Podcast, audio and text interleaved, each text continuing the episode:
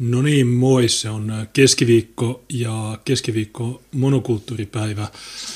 Tänään meillä on studiossa Tiina Viik, kuntavaaliehdokas Oulusta, minä myös kuntavaaliehdokas ja sitten etästudiossa meillä on Tuukka Kuru, Sinimustan liikkeen puheenjohtaja. Monokulttuuri on ainoa media, joka noudattaa koronarajoituksia. Meillä on etästudio. Mistä tänään puhutaan, niin, niin tänään jakso 277, tänään on 8.4. Eilen oli veteraanien päivä ja tuossa alussahan näkyy joku Rebekka, niin siinä oli erittäin hot take veteraaneihin liittyen ja mitäs muuta, tietysti kokoomus, niin kokoomuksesta mulla on paljon sanottavaa. Se, mä katsoin eilen sen niiden tiedotustilaisuuden, josta mä tein ton ehkä väsyneen meemi, niin mä ajattelin, että okei, kuunnellaan mitä ne sanoo, ja sitten se vaikutti siltä, että alkaa hyvin, mutta sitten se oli, että me äänestetään tyhjää. Okei, puhutaan siitä myöhemmin. Sitten niin kaivohuoneen murha, niin Helsingin poliisi on ollut erittäin aktiivinen ja ne aikoo syyttää niitä pahoinpitelystä. Kol, se oli viisi tekijää, kolme, kolme saa sakot pahoinpitelystä. Silloin kun kataja murhataan, niin silloin, silloin on murhan yritys ja kaikki, mutta silloin pidetään putkassa kuukausikaupalla, mutta silloin kun, must, silloin kun nämä rodullistetut murhaa suomalaisen, niin silloin on pahoinpitely. Sitten on jotain juttuja Israelista. Is, ilmeisesti Israel on se oikea, ne on niitä oikeita antisemittejä, ne on niitä oikeita kansanmurhan kiistäjiä ja mitä muuta. Niin, no puhut, otetaan ensiksi tämä sotaveteraanikausti, mutta niin Tuukka, mitä, haluatko lisätä jotain? Joo, ehkä sen verran voisin eh, tehdä tähän nostoja, että myös tuolla eh, sateenkaarivähemmistön eh, rintavalla on tapahtunut tuota, mielenkiintoisia muutoksia. Tällä kertaa lesbot ja transumiehet ovat ottaneet yhteen, käydään ehkä sitä läpi. Ja sitten Ylellä on tullut mielenkiintoisia juttuja läpi. Mehän eilen käytiin, eilen viimeksi käytiin läpi aika hyvin tuota, jengirikollisuuteen liittyvää uutisointia, ja siihen on tullut sitten jatkoa peräti kahden artikkelin verran. Yhdessä todetaan, että törkeiden väkivaltarikosten määrä on kasvanut. Viime vuonna tapauksessa näkyy piikki, kertoo poliisi. Ja sitten tuli toinen juttu, että miksi poliisi ja media kertovat, että rikollinen on ulkomaalainen. Tästä on niin hirveän vaikea puhua, sanoo poliisi. Ehkä me käydään nämäkin tästä vielä läpi. Ja sitten tuota, Yle on haastatellut jotain äh, tämmöistä legendaarista kirjailijaa kuin Leena Kroon, joka sanoo, että nykyinen liberaali pakkovalta on vielä hurjempaa, mitä oli 70-luvun pahimpina taistolaisvuosina. Ja sanoo, että nykyään ihmisten mielipiteitä länsimaissa kontrolloidaan paljon voimakkaammin, mitä silloin, kun hän oli nuori. Ihan mielenkiintoinen, että Yle on tämmöisen haastattelun päästänyt läpi. Ehkä siihenkin mennään. Aiheita on taas hurumykke, mutta me otetaan siltä mielenkiintoisimmat ja mennään sitten eteenpäin. Sitten mä haluaisin ehkä antaa pieniä väliaikaistietoja. Tuota, kuten varmaan huomasitte, niin Kärnä oli voiton riemuisena julkaissut syyttämättä jättämispäätöksen tai esitutkinnan päättämisilmoituksen Twitterissä. Olisi ja... tiedot sille. Kyllä. Ja tuota, muutamat varmaan ihmettelee, että mit, mitä tämä koskee, mutta tämä siis koski semmoista tilannetta, että järjestö, millä oli neljä jäsentä tässä vaiheessa, niin sen tarkemmin henkilöimättä sen jäsentä, niin olisi esittänyt Kärnälle tappouhkauksen. Ja se, että miksi tähän äh, reagoitiin tällä tavalla, perustui siis siihen, että jos kansanedustaja toteaa aloittavalle puoleprojektille, että sen jäsenistöstä joku esittää tappouhkauksia, niin ne on semmoisia syytöksiä, joilla voi olla suhteellisen iso merkitys sen kannalta, että hyväksytäänkö sitä projektia koskaan puoluerekisteriin, näin esimerkiksi. Siispä kaikki tuommoiset, että minä koin tulleeni tappouhkauksen kohteeksi, ne ei hirveästi naurata siinä vaiheessa, kun sä oot vielä, sun oma projekti on arviointivaiheessa. Ja mehän pyydettiin Kärnältä, että hän sanoisi sen nimen, kuka näin on tehnyt, ja sitten kun sitä nimeä ei tullut, koska semmoista henkilöä ei ole olemassakaan meidän järjestöstä, joka olisi häntä uhkailut, niin me sitten ajateltiin, että olisiko tässä kuitenkin mahdollisesti esiintynyt vahingon tekoa tai jotain muuta perättömän tiedon levittämistä, niin ihan, miten voisi sanoa, varmuuden varalta pyydettiin poliisi tutkimaan tämäkin. Niin, no, se on vihapuhetta. Mä, mä oon huomannut, että Twitter on täynnä tämmöisiä vihapuhedenialisteja, että ne nostaa kaikki meidän tekemät jutut ja sitten ne sanoo, että hö, noin. Mutta samaan aikaan niin sulla on naisjärjestöt, eilenkin niillä oli todella upea webinaari, jossa ne sanoivat, että vihapuhe on, se on käytännössä pahoinpitely, se on digitaalinen pahoinpitely. Niin sitten kun me ilmoitetaan, että meidät on pahoinpidelty digitaalisesti, niin sitten nämä, nämä vaan nämä vihapuheet denialisteja. Mielestäni todella. Oikeusministeriö on lanseerannut taas uuden projektin, jossa ne sanoo, että vihapuhe on yhteiskunnallinen ongelma. Ne lanseerasivat se aprillipäivänä, mikä on hyvä ää, aloituspäivämäärä, ja sitä projektia jatkuu noin kaksi vuotta, niin siinä ne, ne tekee oppaita, että miten tunnistetaan vihapuhe. Ja tämmöisiä. Me otetaan tämä vakavasti, mutta nämä Twitterin äh, kulttuurimarksistit, äh, joten niiden nimimerkki on kirjaimellisesti kulttuurimarksisti, niin ne tulee koko ajan uhoamaan, ne haluaa No, no tämä, tämä, tämä yhteiskunta on, on huonossa jamassa. Lisäksi Paavo Arhimäki, niin sekin potkii autoja. Kyllä. Ja mä en tiedä, onko tämä mikä Taneli Hämäläinen vai mikä sen kaverin sukunimi on, niin. tämä Twitterissä oleva eduskunta-avustaja. joku? Joo. Joo, Taneli Hämäläinen, niin hänellä on ollut ihan uskomaton defenssireaktio päällä, ja hän sanoi, että kumpaa te uskotte mieluummin, jotain 19-vuotiaista Jonnea vai entistä ministeriä, kysynpähän vaan, ja sitten mä menin itse, itse niin, menin tietenkin ilkikurisesti kommentoimaan, että Paavo oli todennäköisesti niin kännissä, että se ei edes muistanut, mitä siinä on tapahtunut. Ja mä itse niin kuvit, niin kuin mielessäni loin sen skenaario, että mitä siinä on oikeasti tapahtunut.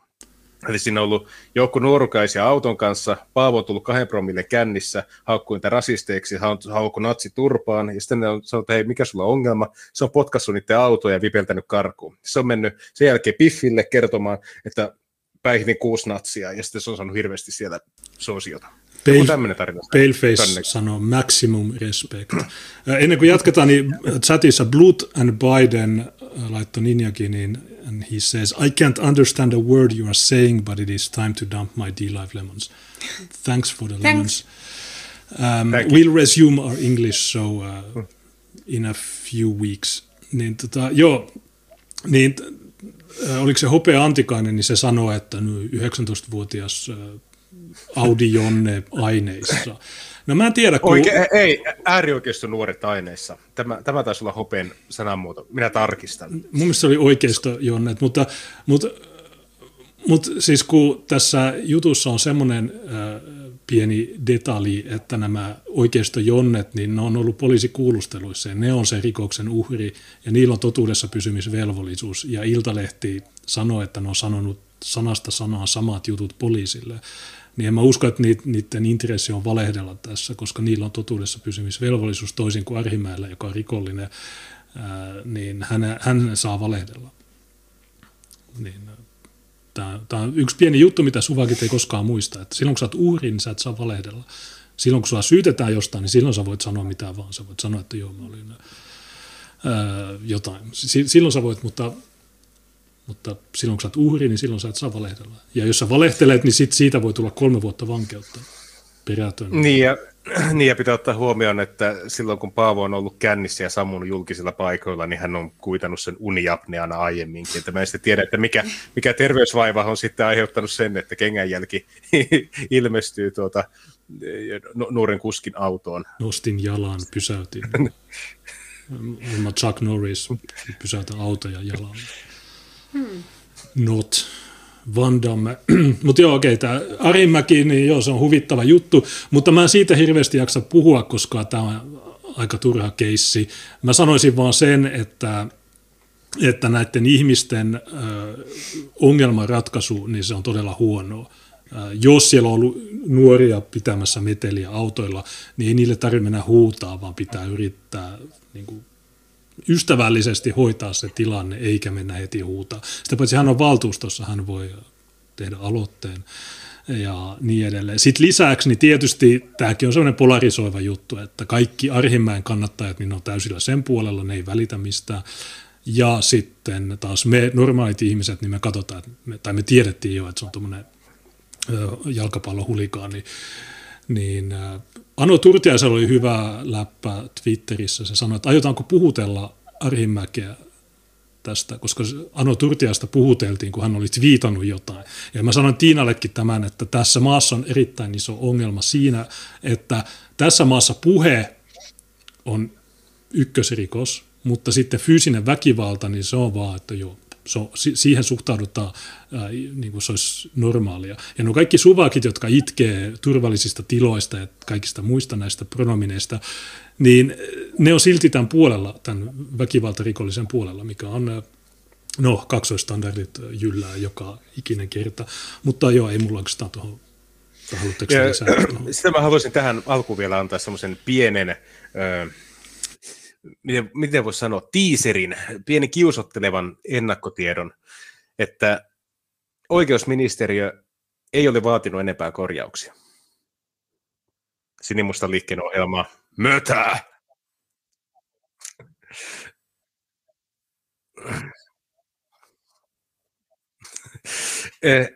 En, en tiedä, mutta tuota, nyt odotellaan, että mitä tämä tarkoittaa sitten käytännössä ja kuinka monta päivää se vie, mutta kuulemma korjaukset on otettu vastaan ja se on ihan ok. Nyt, nyt katsotaan, mitä tämä sitten tarkoittaa. Löytyykö uusia kommervenkkejä, jotka vielä tätä rekisteröintiä tai kannattajakorttikeräyksen aloittamista saattaisivat viivästyttää, mutta vaikuttaa paljon paremmalta, mitä vaikutti vielä vähän aikaa sitten. Joo, se olisi hyvä, jos keräys alkaisi vappuna työväenpäivänä, tai siis feikkityöväenpäivänä vappuna alkaisi keräys, niin se olisi siistiä. Ähm, mutta joo, se on hyvä. Että... Ja se, silloin kun te aloitatte sen keräyksen, niin me tehdään semmoinen 24H-skriimi, jossa me odotetaan, että tulee ne 5000 nimeä yhdessä päivässä. Ja kaikki ne, jotka ei allekirjoita, niin ne bännätään. se, se on oikein. Mutta niin. Lähdetään kuolemaan partiosta. Joo, me, me, etsit, me etsitään, if you don't sign us, we'll kill you. Uh, Mutta joo. Mutta tuota, otetaan laatumedia, ammattimedia, kansalaisen juttu. Ne ovat tästä seurakunnan viestiästä tehneet ihan uutisartikkelin ja siinä on nämä myös kuva uudesta sotaveteraanista. Ja tuota, Junes sanoi, että tämä oli hyvä juttu, mä en ole tätä lukenut, mutta jos Junes jotain kehuu, niin se yleensä on aika hyvä. Eli puretaanko läpi. Seurakunnan viestiä haluaa laajentaa suomalaista sotaveteraanikäsitettä. Saamme koko ajan nuoria veteraaneja maahanmuuttajina. Okei. Ennen kuin mennään pidemmälle, niin pelkästään tämä ajatus on siinä mielessä niin kuin, se on autistisen johdonmukainen tietyllä tapaa. Tiedätkö? Sotaveteraanit ja sotaveteraanit ja kaikki sotaveteraanit samanarvoisia. Hmm.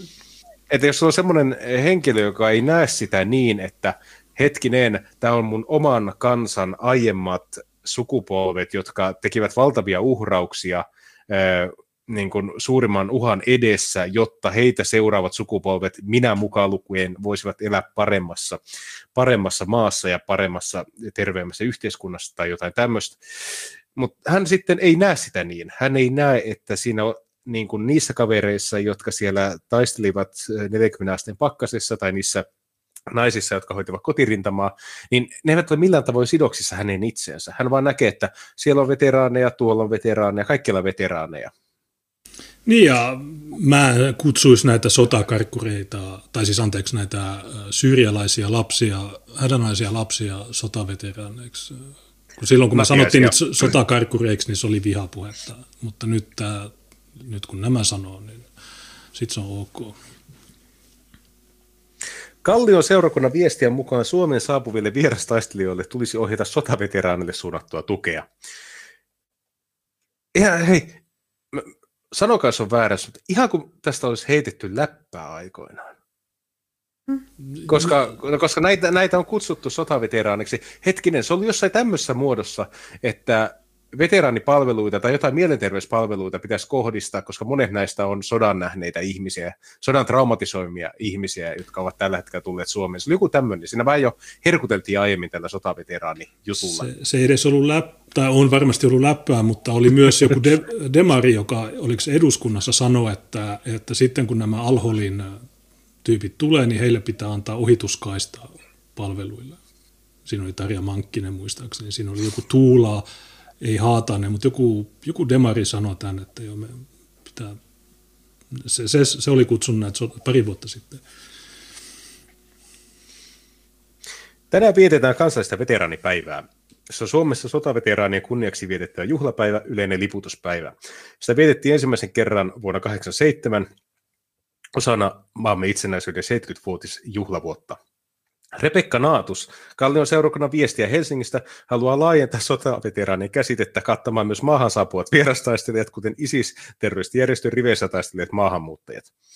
Sotiemme veteraanit ovat jo melko pieni porukka, mutta saamme koko ajan nuoria veteraaneja maahanmuuttajina.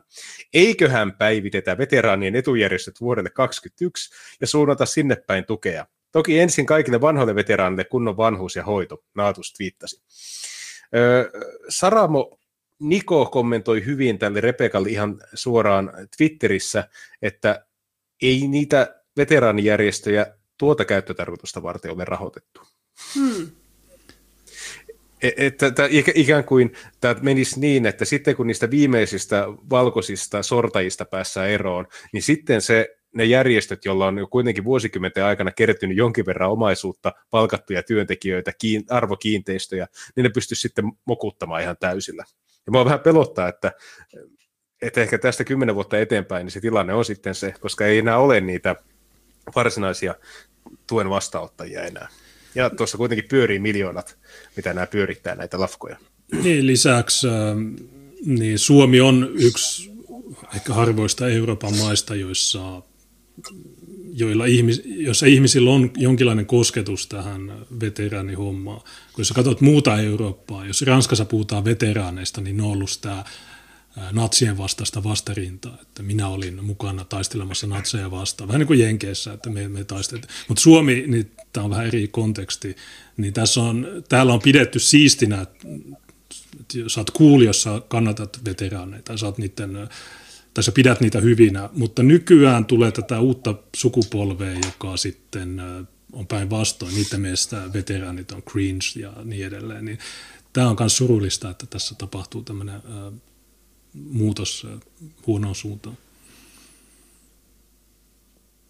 Ja jotenkin aina kun puhutaan jonkun asian päivittämisestä, niin se tarkoittaa, että vähemmän valkoisia. Oletteko mm. huomannut? No, no pelottavia kiertoilmaisuja. Eiköhän Joo. tuoda tämä 2000, vuoteen 2021, eiköhän tuoda tämä vuoteen 2050, ja, joka tarkoittaa aina sitä, että enemmän neekreitä. joka ikinen. Se on niin kuin suora synonyymi. Niin, ja siis en mä tiedä, siis veteraanit puolusti Suomeen, niin taas nämä toiset, no jotain, no ihan muut. Niin, hieno, todella hot take Rebekka Naatussa. Tämä on muuten, eikö tämä ole Ville Rannan tyttöystä? On. On. Ei ihme, että sillä on Parkinson.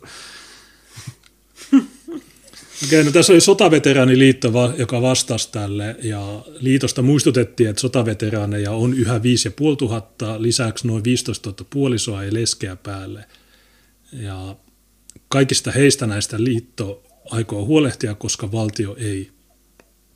Ja veteraanit perustivat meidän ajamaan asiansa.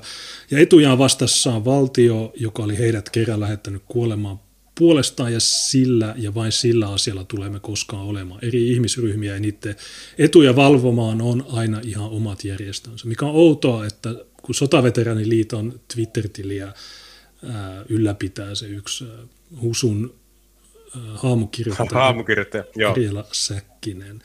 Ja sitten tässä on halla twiitti, jossa hän sanoi, että näiden uudempien veteraanien lainausmerkeissä järjestöt saavat jo ihan kivasti tukia sekä kunnilta että veikkausvoittovaroista. Niin, juu. Niin okei, no tämä oli tämmöinen, tämä oli siinä mielessä hyvä, että tämä, tämä artikkeli sisälsi tuon vastauksen, tämän itse twiitin ja sitten tuon halla minijauhoituksen. Ja jälleen kerran, siis mä, mä en tiedä mikä tässä on surullisinta, tuo ihan paska mielipide vai se, että se on kirkon työntekijä, niin. joka, noita, joka noita heittää. Hän on äh, Gambiassa tehnyt tai juossut maratoneja tai ollut peitetehtävissä. Joo, toisaalta Kallio seurakunta, niin tuota, se, se ehkä kertoo, kertoo myös siitä. Tuota, äh, sitten te olette, tai oikeastaan minä ja Tiina ollaan twiitattu, Junesa ei Twitterissä enää ole, hän on ainoa poliitikko, joka ei Twitterissä ota vastaan vihakommentteja, niin olemme kommentoineet hieman kokoomusta, mitä on tapahtunut. Ja mä itse summasin sen niin, että se on maailman turhin puolue. Ja en ollut nämä ainoa, joka sen näin oli nähnyt. Jani Mäkeläkin oli kommentoinut melkeinpä samoilla sanoilla hieman laajemmin saman huomion. Ja e, Tiinakin oli juuri pukenut asian niin kuin mä olin itsekin sen nähnyt, että ei se, että jos se puolue kannattaa sitä, koska kyllähän se sitä kannattaa. Hmm. Koomushan ei ole poliittinen puolue, vaan se on niin kuin viides kolona, sen tärkein tehtävä ja EUn asiaa Suomen sisäpolitiikassa. Ja se haluaisi ihan mielettömästi sanoa kyllä, niin pitäisi olla sen verran selkäranka, että kyllä, me ei anta vittuakaan Suomelle, vaan me halutaan rahoittaa isukkia, ja piste. Semmoinen päätös, me voi olla eri mieltä siitä, mutta me voidaan kunnioittaa sitä päätöstä. Niin kuin mietit vaikka vihreitä tai vassareita, eivät ne häpeile todellisia päämääriä. Ne tekee sitä siksi, koska ne uskovat, että se on ainoa sallittu ja ainoa oikea tapa tehdä. Niin kokoomus sitten, kun huomasi, että ei hemmetti, että meidän porukka hajoaa kahtia, niin ei oteta kantaa ollenkaan. No siis tässähän se juttu on, että kokoomus, kokoomukselle tuli yllätyksenä tämä perustuslakivaliokunnan päätös, että kaksi kolmas, että se äänestys sitten kun se tulee, mä en tiedä milloin, mä yritin katsoa eduskunnan sivuilta aikatauluja, siellä ei, en löytänyt, se oli hallituksen esitys 260 kautta 2020, mutta ei, ei ole aika, tai ei ole siellä päiväjärjestyksessä vielä listattu. Niin silloin kun se äänestys tulee, niin se vaatii kaksi kolmasosaa kyllä ääniä tai jaa-ääniä. Niin tämä tuli kokoomukselle yllätyksenä, koska ne oletti, että se, olisi, niin kuin se riittäisi 50-50. Ja mä oon ihan varma, että niiden taktiikka oli, että okei, me leikitään oppositiota, joten me painetaan ei. Mutta sitten niille tuli tieto, että a, kaksi kolmasosaa, eli jos kokoomus sanoo ei, niin sitten se kaatuu. Joten ne järjesti tämmöisen oudon hätäkokouksen siinä niiden eduskuntaryhmässä, koska Merkel ja kaikki nämä mystiset tahot siellä taustalla on soittanut varmasti Orvolle, että hei, tämän on paras mennä läpi muuten, niin. muuten tulee mainehaitta, tulee hevosen päitä ja tulee kaikkea muuta. Niin tästä tulee syystä kato, ne... Niin. niin, tulee katovuodet ja kasakat käy kimppu. Hmm. Niin, no ka- Eurooppa menee kaaukseen ja Kiina voittaa ja Kremli ja Venäjä ja Putin. Joo, kaikki mahdolliset kortit mitä no. vaan suinkin niin voi vetää takasta. Niin tämä me tiedetään, että tämä on se syy. Ja tämä on parasta, kun jotkut ei usko, mä puhun näistä feikkipuolueina, koska ne ei edusta äänestäjiä. Jos joku teistä joskus on miettinyt äänestävänsä kokoomusta tai keskustaa tai näitä, niin tietäkää, että ne on feikkipuolueita, ne ei edusta teitä. Tämä todistaa sen, että ne tietää, että koko Suomi vastustaa, tota, paitsi nämä idiotit, jotka ei ymmärrä maailman menosta mitään, koko Suomi vastustaa, kaikki, jotka on vähänkään hereillä, vastustaa tätä, niin niiden pitää näytellä semmoisia, mutta todellisuudessa niille tuli tämä idea, että okei, äänestetään tyhjää, niin ehkä jotkut uskoo, että me, ei, me oltiin sitä vastaan, mutta sä katot sitä reaktiota, niin se oli aika massiivinen. Kaikista hauskin oli ehkä Fe- Petteri Orvon Facebookissa, kun se oli eilen laittanut kuvan Suomen lipusta ja niin kuin sanottu, hyvää veteraanipäivää kokoomussa, niin siinä alussa oli niin kuin vastaukset, että hieno Suomen lippu ja tämmöisiä, mitä Facebookissa on, niitä emojeita. Ei ollut Joo. ruskeita, oli vaan sinivalkoisia. Mutta sitten kello puoli seitsemän, puoli, siinä seitsemän maissa, niin se kommenttien sävy muuttui. Ja se, se, se, siinä oli jotain, että vi, satana rotaat, kaikki, todella törkeitä vihapuhetta. Mä en koskaan sanoisi Selkärangattomat nilviäiset ja, niin. ja, ja näin sitten Twitterissä kokoomuksen tili, niin se oli niin kuin sanotaan ratioed. Siellä oli, 100, siellä oli muuten 117 tykkäystä, tasan 117, mikä on hallituksen edustajien määrä sattumoisin, mutta siellä oli paljon enemmän uudelleen twiittauksia ja paljon enemmän va- vastauksia oli yli tuhat, niin oikeasti tämä on se, mä en löytänyt yhtään positiivista viestiä sieltä. Hommaforum on ainoa paikka, jossa ne sanoivat, että hm, ehkä kokoomus onkin sittenkin Suomen pelastaja, että nyt ne sanoo, että tyhjää, mutta sitten kun tulee se äänestys, niin sitten ne, sit, sitten ne se, se, on aika hot take, se oli niin kuuma teikki, että mä en pystynyt. Se, se on varmaan Tere Sammalahti mennyt kirjoittamaan no, sinne nimimerkin. Mun hiiri suli. Mä, mä otin kuvakaappauksen siitä. 6D-sakkia tähän, joo.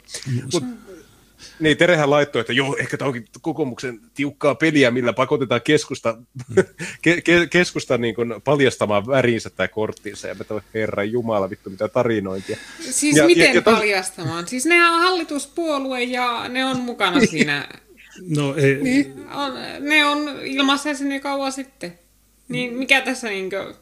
Niin, no keskustasta ehkä Hannu Hoskonen saattaa äh, olla ehkä se joko on poissa tai se äänestää ei tai tyhjää, mutta mä en usko, että se painaa kyllä-nappia. Ähm, niin se täyttää 116. Vasemmistoliitosta, ehkä, en mä tiedä, ehkä no, yksi, no, jos sitäkään. Niin, Must, Mustajärvi, se on kaikista, niin. jär, se on kaikista järkevin vasemmisto. Niin, Yrtti Aho kuoli niin helmikuussa, niin, niin se, sekin olisi voinut olla yksi, mutta se on kuollut. Ähm, no muut sun, mutta se on melkein 110, tai helposti 110 vastaan muut. Äh, persuissa on mitä 38, sulla on Ano Turtiana 39, sulla on kristilliset 5, niin vastustajilla on ehkä 48 ääntä, niin se ei riitä jos kokoomus ei tule siihen mukaan. Kokoomuksesta Ville Rydman, äh, Janne Heikkinen Oulusta ja sitten oliko Teri Koulumies, mm. niin nämä on sanonut, että minä, minä, minä vietin unettoman yön ja olen päättänyt, että en äänestä tyhjää, vaan äänestän ei. Mutta tämäkin on varmasti kokoomukselta laskelmoitu, että jos siellä alkaa tulla liikaa niitä kokoomuslaisia, jotka sanovat, että ei, niin sitten ne sanoo, että okei, okay, hei nyt tämä. Mm. Että ne antaa niiden näön vuoksi koska... Niinpä, koska se korjaa vähän sitä mainehaittaa, jos siellä on niin muka, mukamas muutama periaatteellinen kokoomuslainen, mm. niin ne laskee, että monenko niiden kestää, tai montako niiden kestää laittaa äänestämään ei mm. sen mainehaitan vähentämiseksi, mutta kumminkin pitää huolen siitä, että se ei varmastikaan aja sitä elvytyspakettia.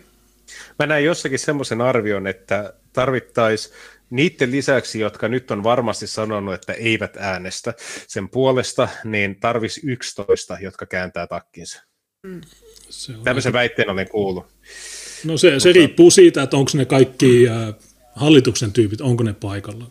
Jos, kun niitä on 117, oletetaan, että Hoskonen keskustasta ei äänestä, niin 116, tarvittaisiin, me tarvittaisiin 58 ääntä vähintään, että se onnistuisi se hylkääminen. Näillä on 48 äh, plus kolme kokoomuslaista, se on 51, niin vielä seitsemän suunnilleen tarvitsisi. Koska kristilliset on ilmoittanut että he eivät Kyllä. hyväksy sitä Ano Turtiainen ja Jallis Harkimo myös. Niin, niin tota, Mutta kokoomukselle niitä on todella äh, hyvä kuntavaalien aloitus. Äh, ensi viikolla jätetään hakemukset, se on 4. toukokuuta, kun jätetään hakemukset. 14. toukokuuta me saadaan ehdokasnumerot, niin mä en tiedä, miten se niiden äh, juttu, miten ne on, millä tavalla ne onnistuu. Mä luulen, että seuraavassa Gallupissa miinus 5 prosenttia, kun oikeasti ne kaikki kommentit siellä on, että mä oon ollut kokoomuksen jäsen vuodesta 79, mutta tänään minä eroan. Ja niitä oli tosi paljon. Niin. Oh, ja paras juttu on vielä se, että tässä kokoomuksen Twitter-tilissä, kuten Tiina hyvin kommentoi, että siellä, siellä saattaa tota, olla pieni hermoloman paikka tämän jälkeen. Mutta sitten tämä on niin hyvä tämä bio tässä. Ensin pitää tehdä jaettavaa ja vasta sitten jakaa. Tyhjä jääkaappikin pysyy tyhjänä, vaikka sen ovea avaisi aamusta iltaan. niin ei vieläkään korjannut tuota. Mm. Joo, no tietysti... Se on, mon... se on itse tuossa profiililla. Mm. Joo, monethan tai siis jostain syystä niin äänestäjät vihaa tyhjää äänestäviä, vaikka mun mielestä se ei aina ole väärä ratkaisu, mutta tässä on, mäkin olen joskus valtuustossa äänestänyt tyhjää, mutta ne on ollut semmoisia, että haluanko mä syöpää vai aitsia. Niin ei, mutta tietysti nekin voi, tai ne oli jotain mitättömiä juttuja, ei ole mitään merkitystä, mutta tässä niin tämä on vähän isompi juttu. 6,6 miljardia vähintään dumpataan äh, Brysseliin, espanjalaisille näille muille siinä ei mitään järkeä. Miksi? Se, se niin sanottu korona-elpymispaketti, mitä se on, 750 miljardia. Niin mi, jos Suomi jää pois siitä, niin mitä se on, se on alle prosentti siitä. niin mikä se ongelma on? Kun nämä, mä katsoin eilen käytännössä kaikki ohjelmat. Mä katsoin sen A-studion, jossa oli Matti Vanhanen, joku Johannes Koskinen, joku Demari Muumio ja Kai Mykkänen, pelkkää skeidaa. Se oli, se oli semmoinen A-studio, joka on tehty sitä varten, jotta ne puolueuskovaiset, niin ne saisi jotain argumentteja niihin typeriin väittelyihin, mitä ne käy. Sitten oli MTVllä, oli Riikka Purra vastaan Kai Mykkänen, ja Riikka Purra vaan nauroi sille. Sanoin, että ei se ole mun ongelma, jos kokoomus perseilee. Mutta se ei osaa, siis niiden ainoa argumentti on, että jos Suomi ei ole mukana, niin sitten ää, tota, iso häpeä, Suomen pitää pysyä sanojensa takana. Matti Vanhanen sanoi, että tämä on ihan samanlainen hallituksen esitys kuin kaikki muutkin, joten totta kai keskustan pitää kannattaa sitä. Se Demari selitti jotain, mumisi jotain typerää. Ja Kai Mykkänen sanoi, että jos Eurooppa ei pysy vahvana, niin sitten tota, Itä-Eurooppa lähtee pois ja sitten kiinalaiset ja Venäjä on, te, on uhannut Ukrainaa ja bla bla bla. Niin ei yhtään mitään argumenttia, pelkkää tämmöistä pelonlietsontaa ja tämmöisiä feikkiargumentteja, niin sä näet, että ne on aika kovassa paniikissa. Ja se todellinen syy on se, että näitä puolueita johdetaan Brysselistä tai jostain kauempaa vielä, ää, niin, ja ne on luvannut, että kyllä, ei siinä ole mitään muuta. Ne ei edusta meitä. Ja se on ihan totta. Ja sitten kun katsoo vielä tuota Twitteriä, mä seuraan kumpaakin kokoomuksen puolta. Ne, jotka ei ole ihan niin syöpäisiä, jotka sanoo, että ei vittu, että he voi ikinä kannattaa tämmöistä. No, siis pakko sanoa, että Saul Suupak on vetänyt aika hyvää tykittelyä tuo Twitterissä. Varsinkin niin kuin tämmöisiä nössömpiä kokoomuslaisia vastaan. Niin tuota, siellä on joitakin tämmöisiä hyviä tyyppejä, mutta sitten ne Samuel Tamelkanit ja mitä näitä on, joita ei erota mitenkään vasemmistosta ja vihreästä juttujen perusteella, niin ne on kaikki sitä mieltä, että tuota, nimenomaan tätä tukipakettia niin pitää kannattaa. Ja ne on aina, ne on nimenomaan tätä, tiedätkö, porvarillista ö, markkinaliberaalia osastoa, mitä kokoomuksessa on. Niin mä ihmettelen, että miten nämä niin kuin, vapaan liberaalin markkinatalouden kannattajat, niin miten nämä on niin kuin, ihan intopinkeänä vasemmiston kanssa niin kuin, tukemassa julkista rahastoa. Eurososialisteja. Niin, julkista ylikansallista varantoa. Miten ne niin kuin, perustelee tämän itselleen? Että joku Ron Paul, joka oli edes johdonmukainen omissa ajatuksissaan, niin joku sen henkinen henkilö voisi sanoa suoraan, että hei hetkinen, ei, ei tämä ole sitä vapaata markkinataloutta. Mä, mä en lähde tähän mukaan. Ja jotkut kokoomuslaiset teki sillä tavalla. Mm.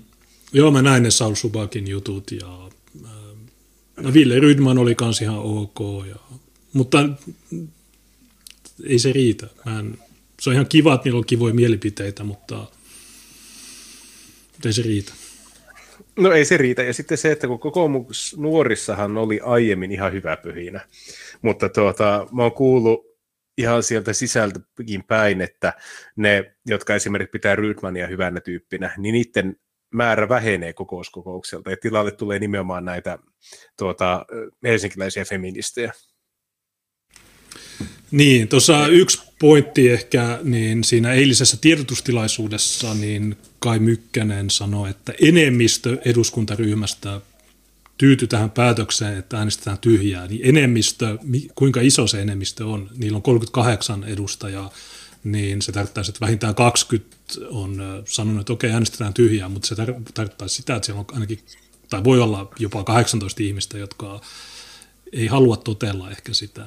Ja kun ne, ne varmaan, tai iso osa kansanedustajista, niin ne on myös kuntavaaliehdokkaina, niin ei ne halua tota, mennä, varsinkin jos se äänestys tapahtuu lähipäivinä, niin ei ne halua kampanjoida sillä, että kaikki sanoo, että miksi äänestit tyhjää ei se, ei, ne, ei se onnistu. Tai siis voi se onnistua, en mä tiedä, äänestäjät, niin ei ne välttämättä edes muista tätä juttua, ei tiedä.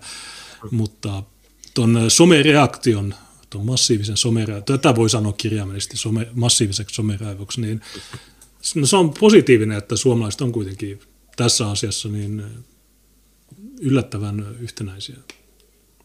Kyllä, ja sitten siis siellä on niin hyviä kommentteja, että mä katsoin, että okei, tuo on feministi, tuo on äärivasemmistolainen. Menisin tykätä kaikista näistä kommenteista, ne oli niin hyvää vittuilua. tuota, kerran kerran se epic handshake, että kaikki, kaikki vihaa kokoomusta. Se Lauri Lindeen, joka nauroi kokoomukselle. Sä tiedät sen kommunistin. Niin mä, mä summasin sen niin, että, että tota, kokoomuslaiset vihaa kokoomusta, kommunistit nauraa kokoomukselle ja kaikki muut äh, tavalliset suomalaiset vihaa kokoomusta. Niin on se huono veto kokoomukset, mutta näin, älä perusta feikkipuoluetta, jota johdetaan ulkomailta. Se on helppoa. Demokratia on sitä, että, että sä, sut, sut valitaan vaaleilla ja sä teet sitä, mitä, mitä sä oot luvannut. Matti Vanhanen, niin tämä on samanlainen esitys kuin kaikki muut hallituksen esitykset. Silloin 2009, kun oli vaalikopeilla, niin onko ne mummot, jotka on äänestänyt keskustaan, niin onko ne niin kuin sopinut, että joo, annetaan 7 miljardia Euroopan unionille? Tuskin. Ylen pääuutisissa on otsikko, että EUn elpymisrahojen läpimeno voi olla edelleen täpärällä. Keskusta ja kokoomuksen edustajien mielenmuutos voi upottaa paketin. Niin kaikki on mahdollista. Mitä? No joo, kun siellä, no siinä tilaisuudessa toimittajat kysyivät, että no miten tämä kaksi kolmasosaa lasketaan? Ja ne ei oikeasti tiedä. Ja Kai Mykkänen sanoi, no se riippuu hallituksesta. Se oli sen vastaus. Että miten nämä äänet lasketaan, se riippuu hallituksesta. Okay. Jos kaikki kansanedustajat äänestävät eikä kukaan ole poissa, hallituksen pitäisi saada kasaan 108 äänen enemmistö EU-paketin puolesta. Hallituksella on tässä vaiheessa kahdeksan edustajan etumatka. Oppositiosta perussuomalaiset, kristilliset, nyt liike ja ANO äänestävät pakettia vastaan. Heillä on yhteensä 45 ääntä. Kokoomuksen on 38, josta enemmistö tulee äänestämään tyhjää. se on hyvä. Ne, kato, ne ei kannata sitä, niin ne äänestää tyhjää. Mutta se, selit, se, se, se, niiden selityskin on täyttä roskaa, kun ne sanoo, että joo, to, me ei haluta vasta- me ei haluta äänestää ei, koska muuten Eurooppa joutuu kaaukseen. Mm. Ja me ei haluta äänestää kyllä, koska tämä on demareitten, neuvot- ei, koska se on demareitten neuvottelema se olisi pitänyt neuvotella paremmin. Niitä olisi pitänyt lähettää Petteri Orpo ja Kai Mykkänen neuvottelee näiden äh, lobbaajien kanssa tästä. Joo, se olisi, ollut, se olisi varmaan ollut vielä, se olisi ollut ihan samaa skeidaa sisällöltään, puhdasta skeidaa. Mitä niillä rahoilla tehdään? No, niillä rahoitetaan italialaisia, äh, espanjalaisia, neljän päivän äh, työviikko Espanjassa tulee, äh, niiden uusia lapsilisiä – ja tämmöisiä asioita. Ja se, nekään rahat ei riitä. 7 miljardia se on mitätön juttu. MTV oli juttu, jossa sanottiin, että no vaikka Suomi ei allekirjoittaisi tätä, niin silti ne ajaisi, tai siis ne, ne hyväksyisi se sitten keskenään siellä. Iso osa rahoistahan menee Unkarille ja Puolalle, Virolle ja tämmöisille. Mm-hmm. Niin, Kai Mykkänen itki oikeusvaltioperiaatteesta. Siksi on huono. Oikeasti toi ei mikään vakavasti otettu. Jos joku äänestää kokoomusta, niin erotkaa sieltä, äänestäkää meitä. Mutta semmoista. Mennäänkö ö, jengeihin, joiden olemassaolo vaikuttaa uutisotsikoista päätellen olevan täyttä totta? Joo, no tota, niin mikä se juttu, tätä me ei oltu laitettu valmiiksi, niin... Niin, törkeiden väkivaltarikosten määrä on kasvanut päärautatieaseman alueella. Joo, tämä oli se, missä, no. missä sanot, sanottiin, että, että tästä on hirveän vaikea puhua. Ei, ei ole se. Aja. No okei, laita linkki, niin mä otan sen. Juu, mä laitan. Mä laitan tuonne meidän, meidän ryhmään sen vielä. Jep. Mm, jep, eli niin saattoi mulla olla tuo, mutta okei. Eli mitä tässä oli? Tämä on 26. julkaistu ja tässä sanotaan, että on ollut piikki. Okei, mä en ole välttämättä lukenut tätä. Tuo oli maanantai, ja maanantai mulla oli pitkä kokous. Niin... Törkeiden väkivaltarikosten määrä on kasvanut päärautatieaseman alueella viime vuosien aikana. Kokonaisuudessaan väkivaltarikokset alueella ovat kuitenkin vähentyneet. Okei, eli siis törkeiden määrä lisääntynyt ja muuten vähentynyt. Niin. onko, onko tämä hyvä Tuo, asia? Emme tiedä. No niin, mutta kun nä, silloin kun nämä puhuu näistä, niin ei ole mitään. Mun pitäisi nähdä ne luvut, että mä, ne voi sanoa, että vähentyy, mutta se on silti nousu. Niin. 24-vuotias mies puukotettiin kuoliaksi päärautatieasemalla maanantaina 19. huhtikuuta. Poliisin mukaan tilanne rautatieasemalla sai alkunsa kahden ulkomaalaistaustaisen seurueen välistä suukovusta, joka äityi tappeluksi johti puukotukseen siinä tapahtui ajautuminen. Poliisin tulostietojärjestelmässä ei ole erityistä tilastointia Helsingin päärautatieaseman seudusta, mutta Helsingin poliisi kokosi Yleen pyynnöstä rikosten määriä ja poliisin hälytystehtäviä hieman laajemmalta Kluuvin 1210 hälytysalueelta. Tämä alue kattaa myös rautatieaseman ja sen läheisyyden. Joo, esimerkiksi Kaisaniemen katu käsittääkseni kuuluu tuohon kluuviin. Että jos sä kävelet siellä, niin sitten siinä rikosilmoituksessa lukee kluuvi, mitä on se alue. Ja okei, tuossa näkyy noita lukemia. Ja tuota, törkeät rikokset ja tapoyritykset. 2016 niitä on ollut 9 ja nyt niitä on 24. Ja sitten juu, näitä pienempiä, kevyempiä pahoinpitelyitä, niin niiden määrä on laskenut. Niin, no. Kluvin hälytysalueella henkeä ja terveyteen kohdistuneiden rikosten määrä on ollut laskusuunnassa vuodesta 2016 lähtien. Niinkään hälytystehtävät liittyen häiriökäyttäytymiseen ilkivaltaan sekä järjestystä ylläpitävään henkilön vastustamiset ovat olleet pääsääntöisesti laskussa. Kuitenkin tapon yrityksiä tapahtui alueella vuonna 2026, kun edellisen neljän vuoden aikana ne tapahtui vuodessa kolme tai ei lainkaan. Myös törkeiden pahoinpitelyiden ja niiden yritysten määrä on kasvanut huomattavasti.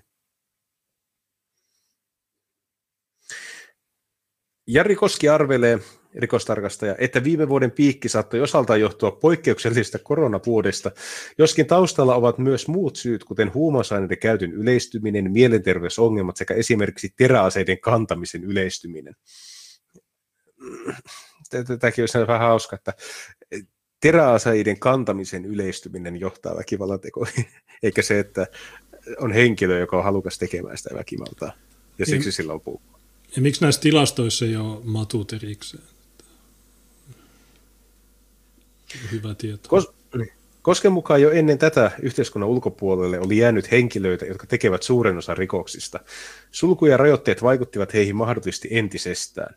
Etenkin hän on huolissaan nuorten henkilöiden syyllistymistä vakaviin väkivaltarikoksiin.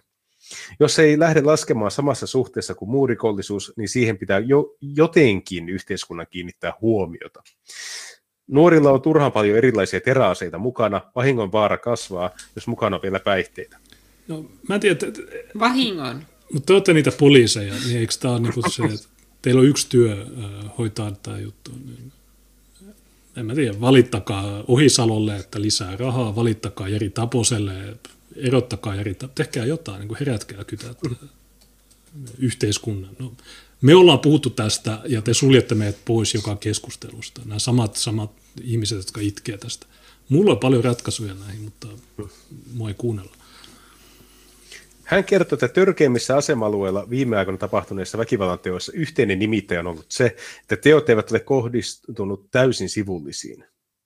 Tavalliselle työmatka- ja läpiulkuliikenteelle en pidä tätä suurena riskinä, mutta tervettä maalaisjärkeä tulee tietysti käyttää. Okei. Välillä räiskähtää, mutta ei, ei hirveän usein. Poliisin mukaan Rautatieasema-alue ei näyttäydy varsinaisena ongelma-alueena, vaikka siellä ajoittain esiintyykin järjestyshäiriöitä. Siellä on erittäin hyvä oma järjestyksenvalvonta, hyvä kamerat, rikostarkastaja Koski kertoo. VR matkustajaliikenteen turvallisuuspäällikkö Toni Pelin pitää päärautatieasemaa turvallisena paikkana. Se on varmasti yksi Suomen parhaiten valvotuista alueista. Emme näe, että aseman turvallisuustilanteessa olisi tapahtunut mitään merkittävää käännettä. Mm, joo, mutta esimerkiksi tämä puukotus, josta nämä puhuu nyt, niin sehän tapahtui kameroiden edessä. Niin ei ne kamerat mm. oikein vaikuttanut siihen mitenkään. On erittäin harvinaista, että viime viikon maanantai-kaltaisia vakavia tapauksia sattuu. En identifioisi tällaisia tapauksia liikaa Helsingin rautatieasemaan, sillä niitä voi sattua missä vain. Ko- kova argumentti. Sut voidaan puukottaa missä tahansa, ei, ei vain täällä asemalla. Pelinin mukaan nuoriso on viettänyt aikaa päärauttiasemalla entistä enemmän korona-aikana. Hän arvelee, että syynä on nuorisotilojen ja muiden ajanviettopaikkojen sulkeutuminen. Nuorison käytökseen ei kuitenkaan ole jouduttu puuttumaan, vaan he ovat käyttäneet pääasiassa hyvin. Okei, tämä on. Ja tämä on 24. päivä. Ja tämä on otsikoitu, miksi poliisi ja media kertovat, että rikollinen on ulkomaalaistaustainen. Tästä on hirvittävän vaikea puhua, sanoo poliisi. Eli nyt on vähän tämmöinen, ei olla ihan päätetty, että onko se vaarallinen paikka vai ei. Mä en ymmärrä, mikä, mikä tässä on vaikea puhua, niin kuin millä tavalla. Sä laitat tiedotteen sinne, ei? sä laitat tiedotteen sinne sivuille, että okei, tässä oli puukot, sä laitat, sä laitat niiden tekijöiden kuvat siihen ja sanot, että okei, nämä puukotti tämän tyypin. Niin kuin George Floyd, niin kuin kaikissa muissa uutisoinneissa, että tässä on tämä ja tässä on tämä, mitä tässä on vaikea. Maailman vapaa media ei osaa uutisoida. Huonoja. Poliisi epäilee ulkomaalaistaustaisia alaikäisiä Helsingin rautatieasemalla tapahtuneista tapoista, tiedotti Helsingin poliisi tiistaina. Moni media, Yleen mukaan luettuna, kertoi epäiltyjen olevan taustaltaan ulkomaalaisia. Nyt teosta epäillään enää yhtä 16-vuotiaista poikaa. Ulkomaalaistaustasta kertomista harkittiin Ylen toimituksessa tarkoin. Perusteena asian julkistamiseen oli sen yhteiskunnallinen merkitys. Vastaavaa pohdintaa käydään poliisiviestinnässä ja mediassa päivittäin. Muistatteko, kun joskus rasistit vuoden 2015-2016 aikoihin sanoi, että media tietoisesti pimittää tekijöiden maahanmuuttajataustaa? Niin. Ja se on, ihan hyvä, se on ihan hyvä, että se nyt sanotaan ääneen, että no kyllä me ollaan pohdittu, että kehtaako paljastaa vai ei. Joo, tuossa mulla on paljon esimerkkejä. Mulla on se Tanskan yleisradion uutispäällikkö, joka sanoo, että 2015 niin kaikki meidän lukijat, kuulijat, niin ne ymmärsi, että me valehdellaan, me peitellään tätä.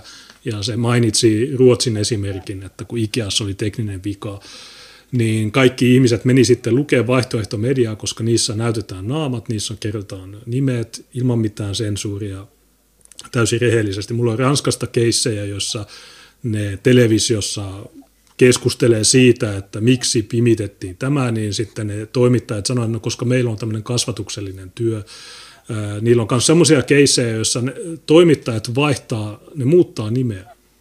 Se nimi on Mohammed, mutta ne laittaa jonkun ranskalaisen nimen.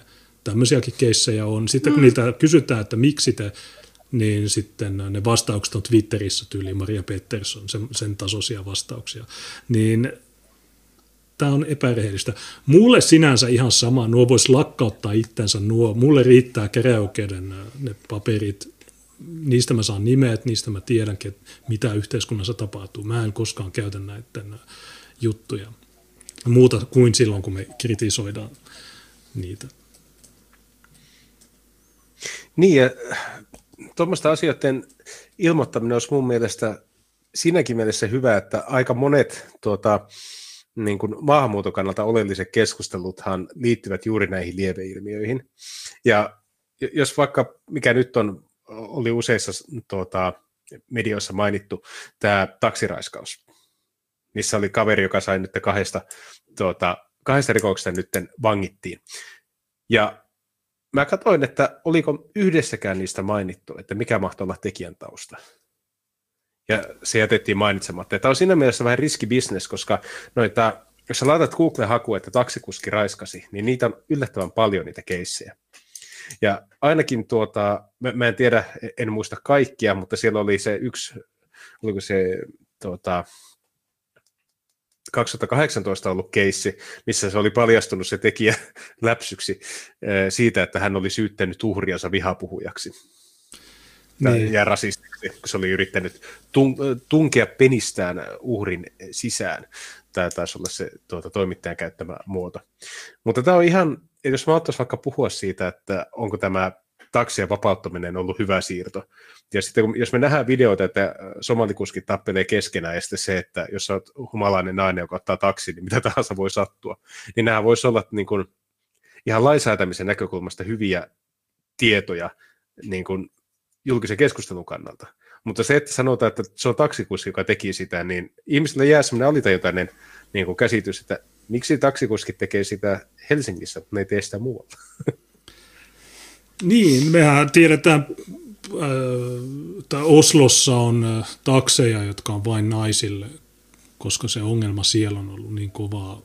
Ruotsissa, niin että tiedätte minkälaiset taksit siellä on, niin sama juttu täällä. Ei, siinä, ei tässä ole mitään ihmeellistä mun mielestä, mutta miten me saataisiin tämä viesti suurelle yleisölle, niin se olisi hyvä. Mutta aika, aika absurdi tilanne, että meillä on ongelma, niin sitten yhteiskunta haluaa pimittää se ongelma.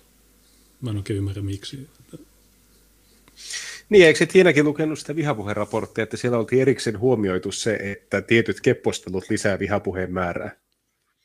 Joo, olihan se, että siellä oli ihan semmoinen oma kappaleensa, niin kuin, eli tämän ranskalaisen opettajan päänleikkauksen jälkeiset päivät, niin kuin, että silloin oli ollut erityisen paljon vihapuhetta. Ja siihen minusta niin kuin, tiivistyi tämä raportin tekijöiden ajatusmaailma erittäin hyvin sillä että että okei, että täällä oli tällainen sattumus, jossa opettajalta leikattiin luokkahuoneessa pää irti, mutta katsokaa tätä vihapuhetta, mikä tästä heräsi. hmm. Ja ehkä tämä on sitten niin kuin, ajatellaan, että jos niin kuin, näistä joka ikistä tapauksesta käytettäisiin tekijän oikeaa nimeä, milloin se on Abdi ja milloin se on Mohammed, niin silloin syntyisi hirveä määrä vihapuhetta, ja vihapuhe on suomalaisen yhteiskunnan suurin ongelma, niin silloin ei pidä myöskään ruokkia vihapuhetta. Mutta on sinänsä hauska, että se ongelma ei edelleenkään ole se porukka, joka tekee, ja eikä se, että tulee kasvavan määrä uhreja tämän porukan käyttäytymisen seurauksena, vaan se, että ihmiset keskustelevat ja tekevät johtopäätöksiä. Niin, tämä on just tämä pohjoismaisen pohjoismaisen uutisoinnin ongelma, että on tämmöistä erittäin abstraktia. Ei koskaan näytetä kuvia, ei koskaan näytetä nimiä, ei koskaan niin mitään, niin se, nämä tapaukset, niin ne ei jää mieleen sillä tavalla kuin esimerkiksi George Floyd. Jos on George Floyd, kaikki tietää, missä se tapahtui, ne tietää, kuka oli tekijä, kuka oli uhri. Kun taas nämä Suom, niin kuin rautatieasemalla tapahtuvat jutut, niin se on vaan semmoinen massa, että sä tiedä, mitä tapahtuu. Niin tämä on, tämä on todella petollista. Nämä on rikollisia nämä toimittajat Suomessa. Jos jotain voisi Yhdysvalloista lainata, niin se on se heidän tapansa tilastoida ja julkaista tietoa rikoksen tekijöistä. Niin. Jotenkin, jotenkin se, mikä siinä maassa on niin hyvä, on se, että jos sä haluat vaikka katsoa tilastoinnista, että vaikka, että mikä roturyhmä hyökkää eniten poliisin kimppuun, niin sä löydät sen. Tämä olisi ihan mahdotonta saada Pohjoismaista mitään tämmöistä tietoa. Saatiin tehdä niin kuin, äh, käydä mitään keskustelua siitä, että onko esimerkiksi poliisiväkivaltaa vai ei. Ei sillä, että Jenkeissä se johtaisi yhtään mihinkään, että se tieto on saatavilla, koska ihmiset on pääosin maasta riippumatta ihan vitun tyhmiä. Mutta siellä olisi sentään niin kuin teoreettinen mahdollisuus käydä sitä keskustelua järkevämmällä tasolla. Niin, niin. Se olisi hienoa, jos Suomessa... Mutta Suomessa ne vinkuu, että, tai ne vetoaa siihen, että meillä on yksityisyyden suoja. No, milloin on joutunut oikeuteen yksityisyyden loukkaamisesta? Ja vaikka ne joutuisi, ne pystyy maksaa sako. Tänään Tampereella Yle oli oikeudessa syrjinnästä.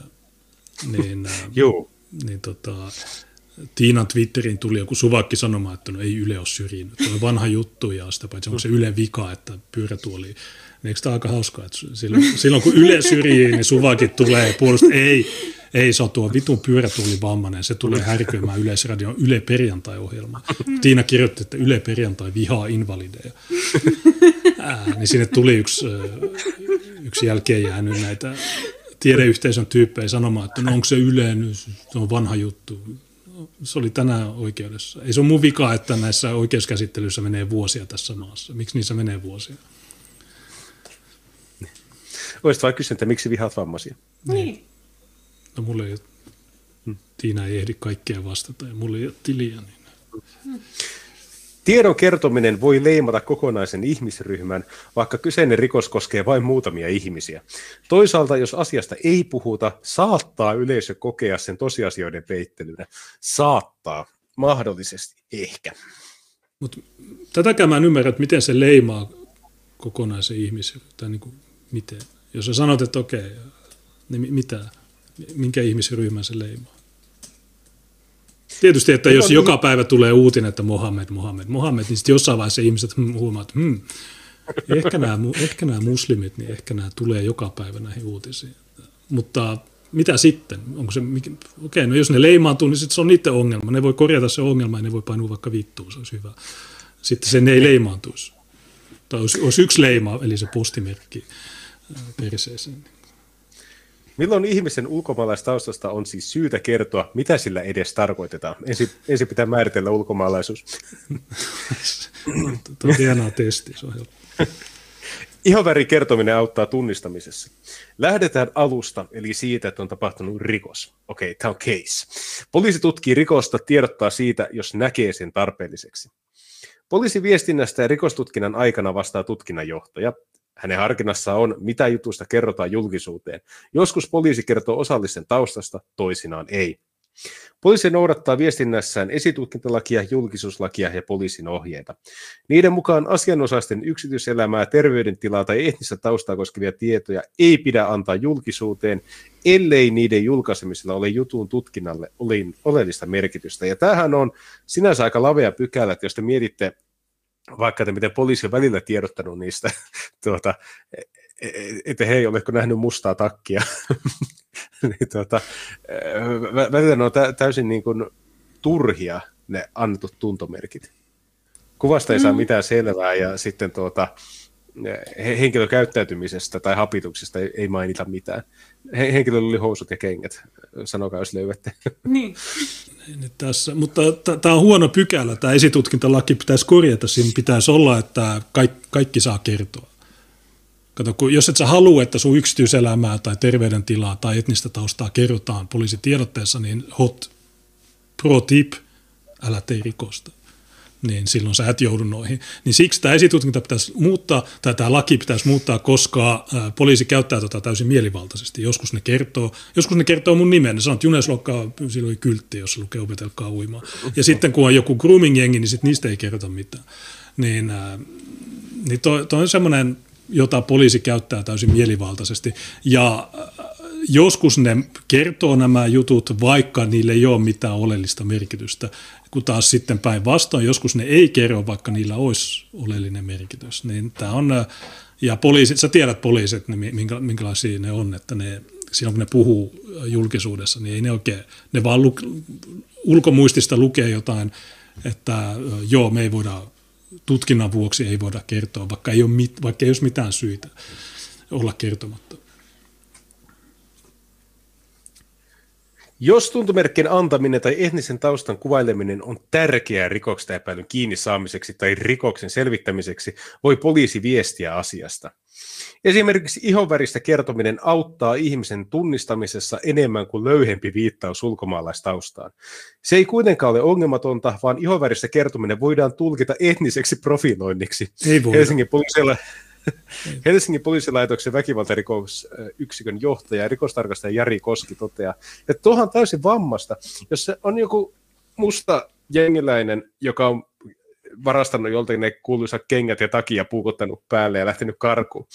Jos sanot, että no, se, on, se on somali nuori, silloin tämmöiset, tämmöiset vaatteet yllä, kun se teki sen rikoksen, ilmoittakaa, jos näette sen.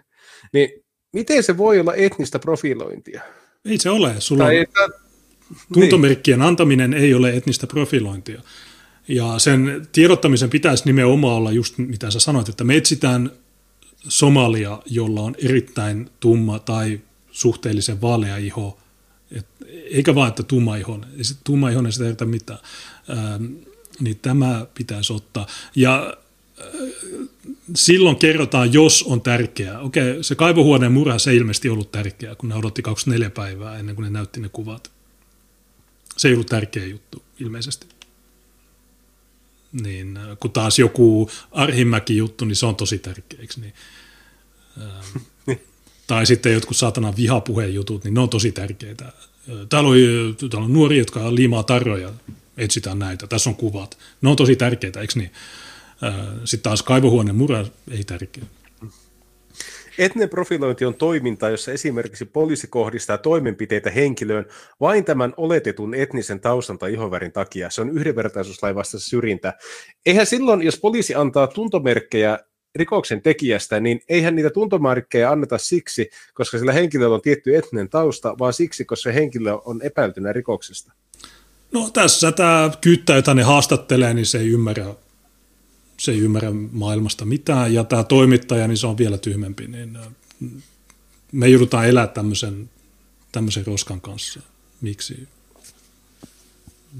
mä oon mä, siis tää, tää, nämä on näitä juttuja, jotka, jotka niin saa mut raivostumaan silloin, kun nämä ei pysty puhumaan rehellisesti tai edes niin kuin, normaaliälyisesti näistä asioista. Tämä ei ole mikään monimutkainen juttu.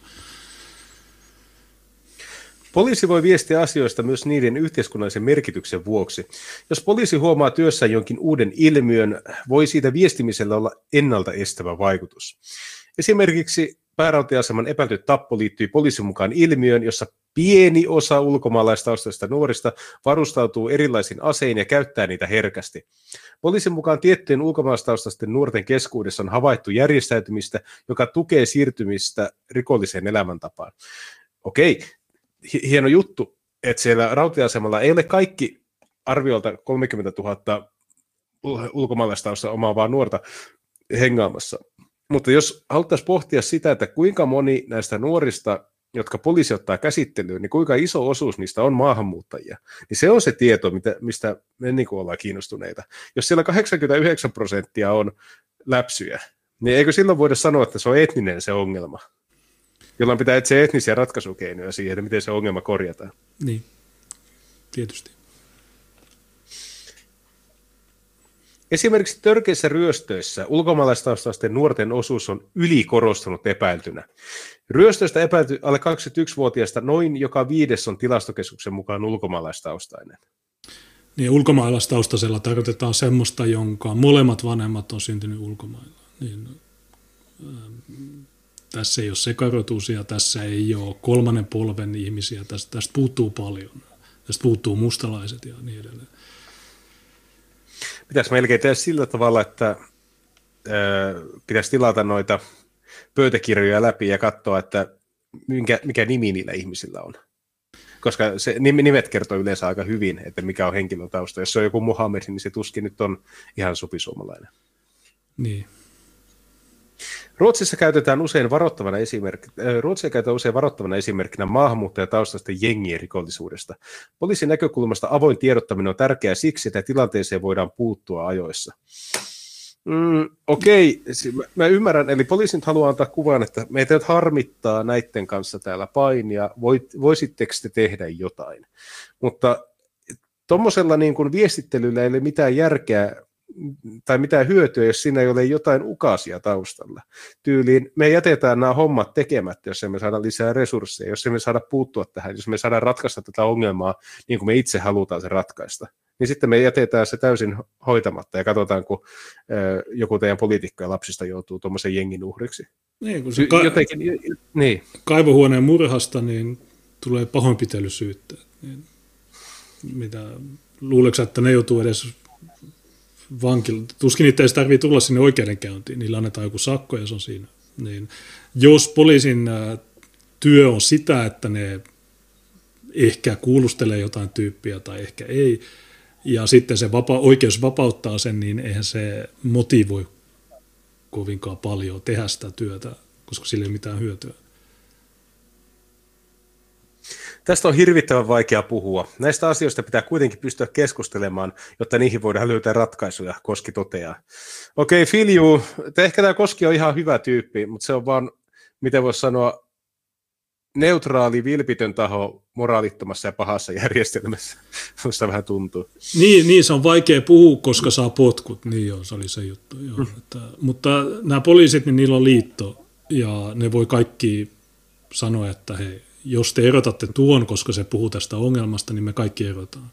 Me lakkoillaan nyt kaksi viik- seuraavat kaksi viikkoa.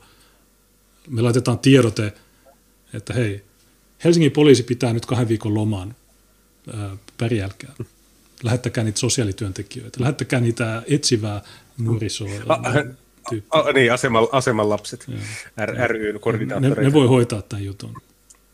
Jari Taponen voit viitata jostain, mutta me, me, me ollaan kaksi viikkoa nyt tauolla. Katsotaan, miten, tuleeko ikävä. Hmm.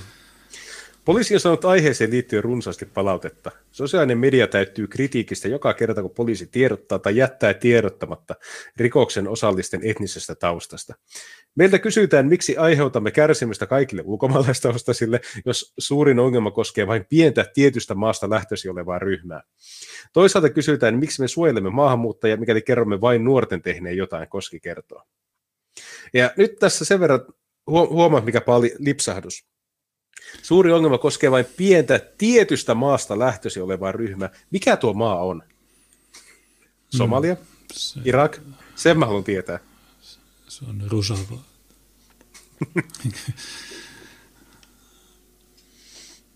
Islanti, Kanada. Kuka on ulkomaalaistaustainen? Maahanmuuttajataustaisten, ulkomaalaistaustaisten, vieraskielinen, monet muut ilmaisut kuvaavat ihmisen syntyperää, suvun juuria hieman eri tavoin. Oikeiden termien löytäminen erilaisten henkilöiden taustojen kuvaamiseksi voi olla haastavaa. Mitä poliisi sitten tarkoittaa puhuessaan ulkomaalaistaustaisista tai maahanmuuttajataustaisista ihmisistä? Rikostarkastaja Kosken mukaan poliisi käyttää termejä samassa tarkoituksessa kuin tilastokeskus. Tilastokeskuksen mukaan ulkomaalaistaustaisella ja maahanmuuttajataustaisella tarkoitetaan Suomeen muuttaneiden ulkomaalaisten henkilöiden Suomessa syntyneitä lapsia. He voivat olla Suomen kansalaisia ja puhua äidinkielenään suomea. Ulkomaalaistaustainen voi olla myös syntynyt ulkomailla, tullut Suomeen esimerkiksi pikkulapsena. Ulkomaalaistaustainen tai maahanmuuttajataustainen ovat huonoja termejä, mutta niitä käytetään paremman puutteessa kuvaamaan asiaa, Koski toteaa. Lähtökohta on se, että käyttää mitä sanoja tahansa, se menee aina väärin. No ei, kun joo, suvakit itkee, että miksi tämä kärsimys. Ne voi blokata. Helsingin poliisista voitte blokata ne kaikki suvakit Twitteristä. Niin silloin se on ok. Silloin, silloin sitä ulinaa ei kuulu. Julkisen sanan neuvoston puheenjohtaja Eero Hyvösen mukaan mediassa ja poliisiviestinnässä on tärkeää avata, mitä käytetyillä sanoilla tarkoitetaan. Näin vältytään väärinymmärryksiltä. Voidaanko ihminen määritellä taustaiseksi vielä kolmannessa tai neljännessä polvessa? Mediassa ei ole termeistä yksiselittistä linjausta. Kannattaa varautua siihen, että Suomi muuttuu. Täytyy miettiä, missä se raja menee. On löydettävä täsmällisyyden ja läpinäkyvyyden hyvä yhdistelmä, Hyvönen toteaa. No tähän on helppo vastaus. Aletaan puhumaan valkoisista ja värillisistä. Joo, laitetaan niiden kuvat. Mitä olisi semmoinen? Silloin ei tarvitse käyttää sanoja. Sä laitat somalin naaman, sä tiedät, että se on somali. Kaikki, kaikki tietää, että se on somali. Kaikki. Ketä ei kiinnosta, missä se on, onko se syntynyt Vuosaaren slummissa vai onko se syntynyt Mogadishussa, ketä ei kiinnosta. Ja no tietysti tähän ongelma on se, ja tästä mä oon monesti puhunut, on se, että meillä on niin sanottu pohjoismainen järjestelmä, jossa mistään ei saa niin kuin mitään rangaistuksia, paitsi vihapuheesta, niin se voi olla ihan kivaa, että meillä on tämmöinen järjestelmä, että sä saat lappuja oikeudesta, että joo, sä oot tehnyt rikoksen, tässä on lappu. Sä voit heittää se roskiin. Ää, mutta nämä ihmiset ei tuu, oli ne syntynyt täällä tai ei, niin ne ei kuulu tähän järjestelmään, joten se sama järjestelmä ei voi toimia niiden kohdalla, koska tässäkin nähtiin, että ne puukotti asemalaiturilla tai asematunnelissa kameroiden alla, niin ei ne välitä siitä. Päinvastoin se on niille, se on niille niin kuin, kovan jätkän merkki, että hei kattokaa, mm. mä välitän näistä. Ja, ja mikä tämäkin oli, että niitä ulkomaalaisia oli seitsemän plus kolme, niin miksi vain yksi otetaan kiinni? Tai miksi ne kaikki muut vapautettiin, kun nehän teki sen rikoksen ryhmässä. Niin siihen varmaan löytyisi pykäliä, että ne kaikki sais te teitte tämän yksissä tuumin, joten te kaikki pysytte nyt täällä putkassa. Eikä vain tämä Ridwan Mohammed, joka... By the way, Ridwan, se, niin, tämä aseman puukottaja, niin mä löysin Helsingin käräjäoikeudesta ähm, tuomion, joka oli ollut kuukausi ennen tätä puukotusta. PT-media nappasi sen jutun ja se, se tyyppi oli Subwayssa TET-harjoittelussa. Ähm, okay. Ja se, siellä oli se, se muija, joka niin kuin oli vastuussa siitä, niin sille se sanoi, että okei, mun pitäisi mennä pelaa koripalloa. Ja se lähti. Ja kun se lähti, niin sitten sen Applen kuulokkeet oli kadonnut. Ja sitä syytettiin oikeudessa, mutta ei ollut riittävästi näyttöä, vaikka ne kuulokkeet paikantu Malmille, missä tämä tyyppi ilmeisesti asuu ja missä se pelaa koripalloa ja kaikkea näitä. Mikä on hauska, koska kirkko ja kaupunki on tehnyt tämmöisen hienon jutun Ridwan Mohamedista, jossa hän pelaa jääkiekkoa, mutta nykyään hän on siirtynyt ilmeisesti koripalloon, joka on enemmän niiden, niiden juttuja. Mutta joo, sillä oli jo, siksi ne sanoivat, että poliisin vanha tuttu. Sillä on varmasti miljoona muuta juttua, mutta niistä ei koskaan tota, syytteeseen asti menty. Tieto rikoksesta päättyy toimittajan työpöydälle yleensä poliisin tiedotteen myötä. Tiedotteen ja tutkinnanjohtajan haastattelussa antamien lisätietojen pohjalta toimituksessa harkitaan, mitkä seikat jutusta on syytä julkistaa. Mediassa ei voida julkaista poliisin tietoja ihmisen etnisestä taustasta vain sillä perusteella, että poliisi on tuonut asian esiin. Eikö Eli vaikka poliisi kertoisi, niin median ei tarvitse sitä kertoa. Mutta ei voi julkaista. Mä luulen, että me oltiin maailman vapaa media. niin kuka kieltää teitä sanomasta näitä? Toimituksessa noudataan journalistin ohjeita. Niiden 26. kohta koskee ihmisen yksityisyyden piiriin liittyviä asioita, kuten etnistä taustaa. Jokaisen ihmisarvoa on kunnioitettava. Etnistä alkuperää, kansallisuutta, sukupuolta, seksuaalista suuntautumista, vakaumusta tai näihin verrattavaa ominaisuutta ei pidä tuoda esiin asiaan kuulumattomasti tai halventavasti, ohjeessa sanotaan. Eli vähän niin kuin se, että silloin kun kirkko ja kaupunki soittaa mun niin kuin lähetyshiippakunnan edustajalle, että teillä on tämmöinen tyyppi jäsenenä, miksi? Niin silloin tätä niin noudatetaan ne esimerkiksi. He, no viime perjantaina Maria Peterson ja Heikki Valkama ja sitten joku tyyppi, niin Henkselijäbä, niin ne rikko tätä JSN-ohjetta. Sääntö numero 35, kun uutisoidaan rikosasiasta, niin ei pidä ottaa kantaa syyllisyyteen tai syyttömyyteen. Niin ne 13 minuuttia 50 sekuntia ne ei tehnyt mitään muuta kuin ne rikko sitä. Ne on rikkonut sitä vehkokaustin aikana kahden vuoden ajan. Ei ne mm. noudata noita. Ja jos niillä on nämä säännöt, niin en mä tiedä, muuttakaa niitä sääntöjä, ne on huonoja sääntöjä. Ja sitä paitsi millä tavalla se on asian kuulumatonta tai millä tavalla se halventaa, jos sä sanot, okei, okay, Somali ryösti tämän Alepan, mitä, millä tavalla se on halventava. Se on neutraalisti ilmastu asia. Ei se halvenna. Mutta tämä on just tätä, että kun nämä uutiset on suunnattu jollekin jälkeenjääneille ihmisille, jotka ei niin kuin näe tätä, että, että okei, ne, ne, ne, ne kopipastaa jotain, mutta miten tuo kopipaste liittyy mihinkään? Missä tässä on halvennettu ketään? Miss, miten tämä on asian kuulumaton? Kun se kuuluu siihen asiaan. Somali, se on Somali, joka teki sen. Niin.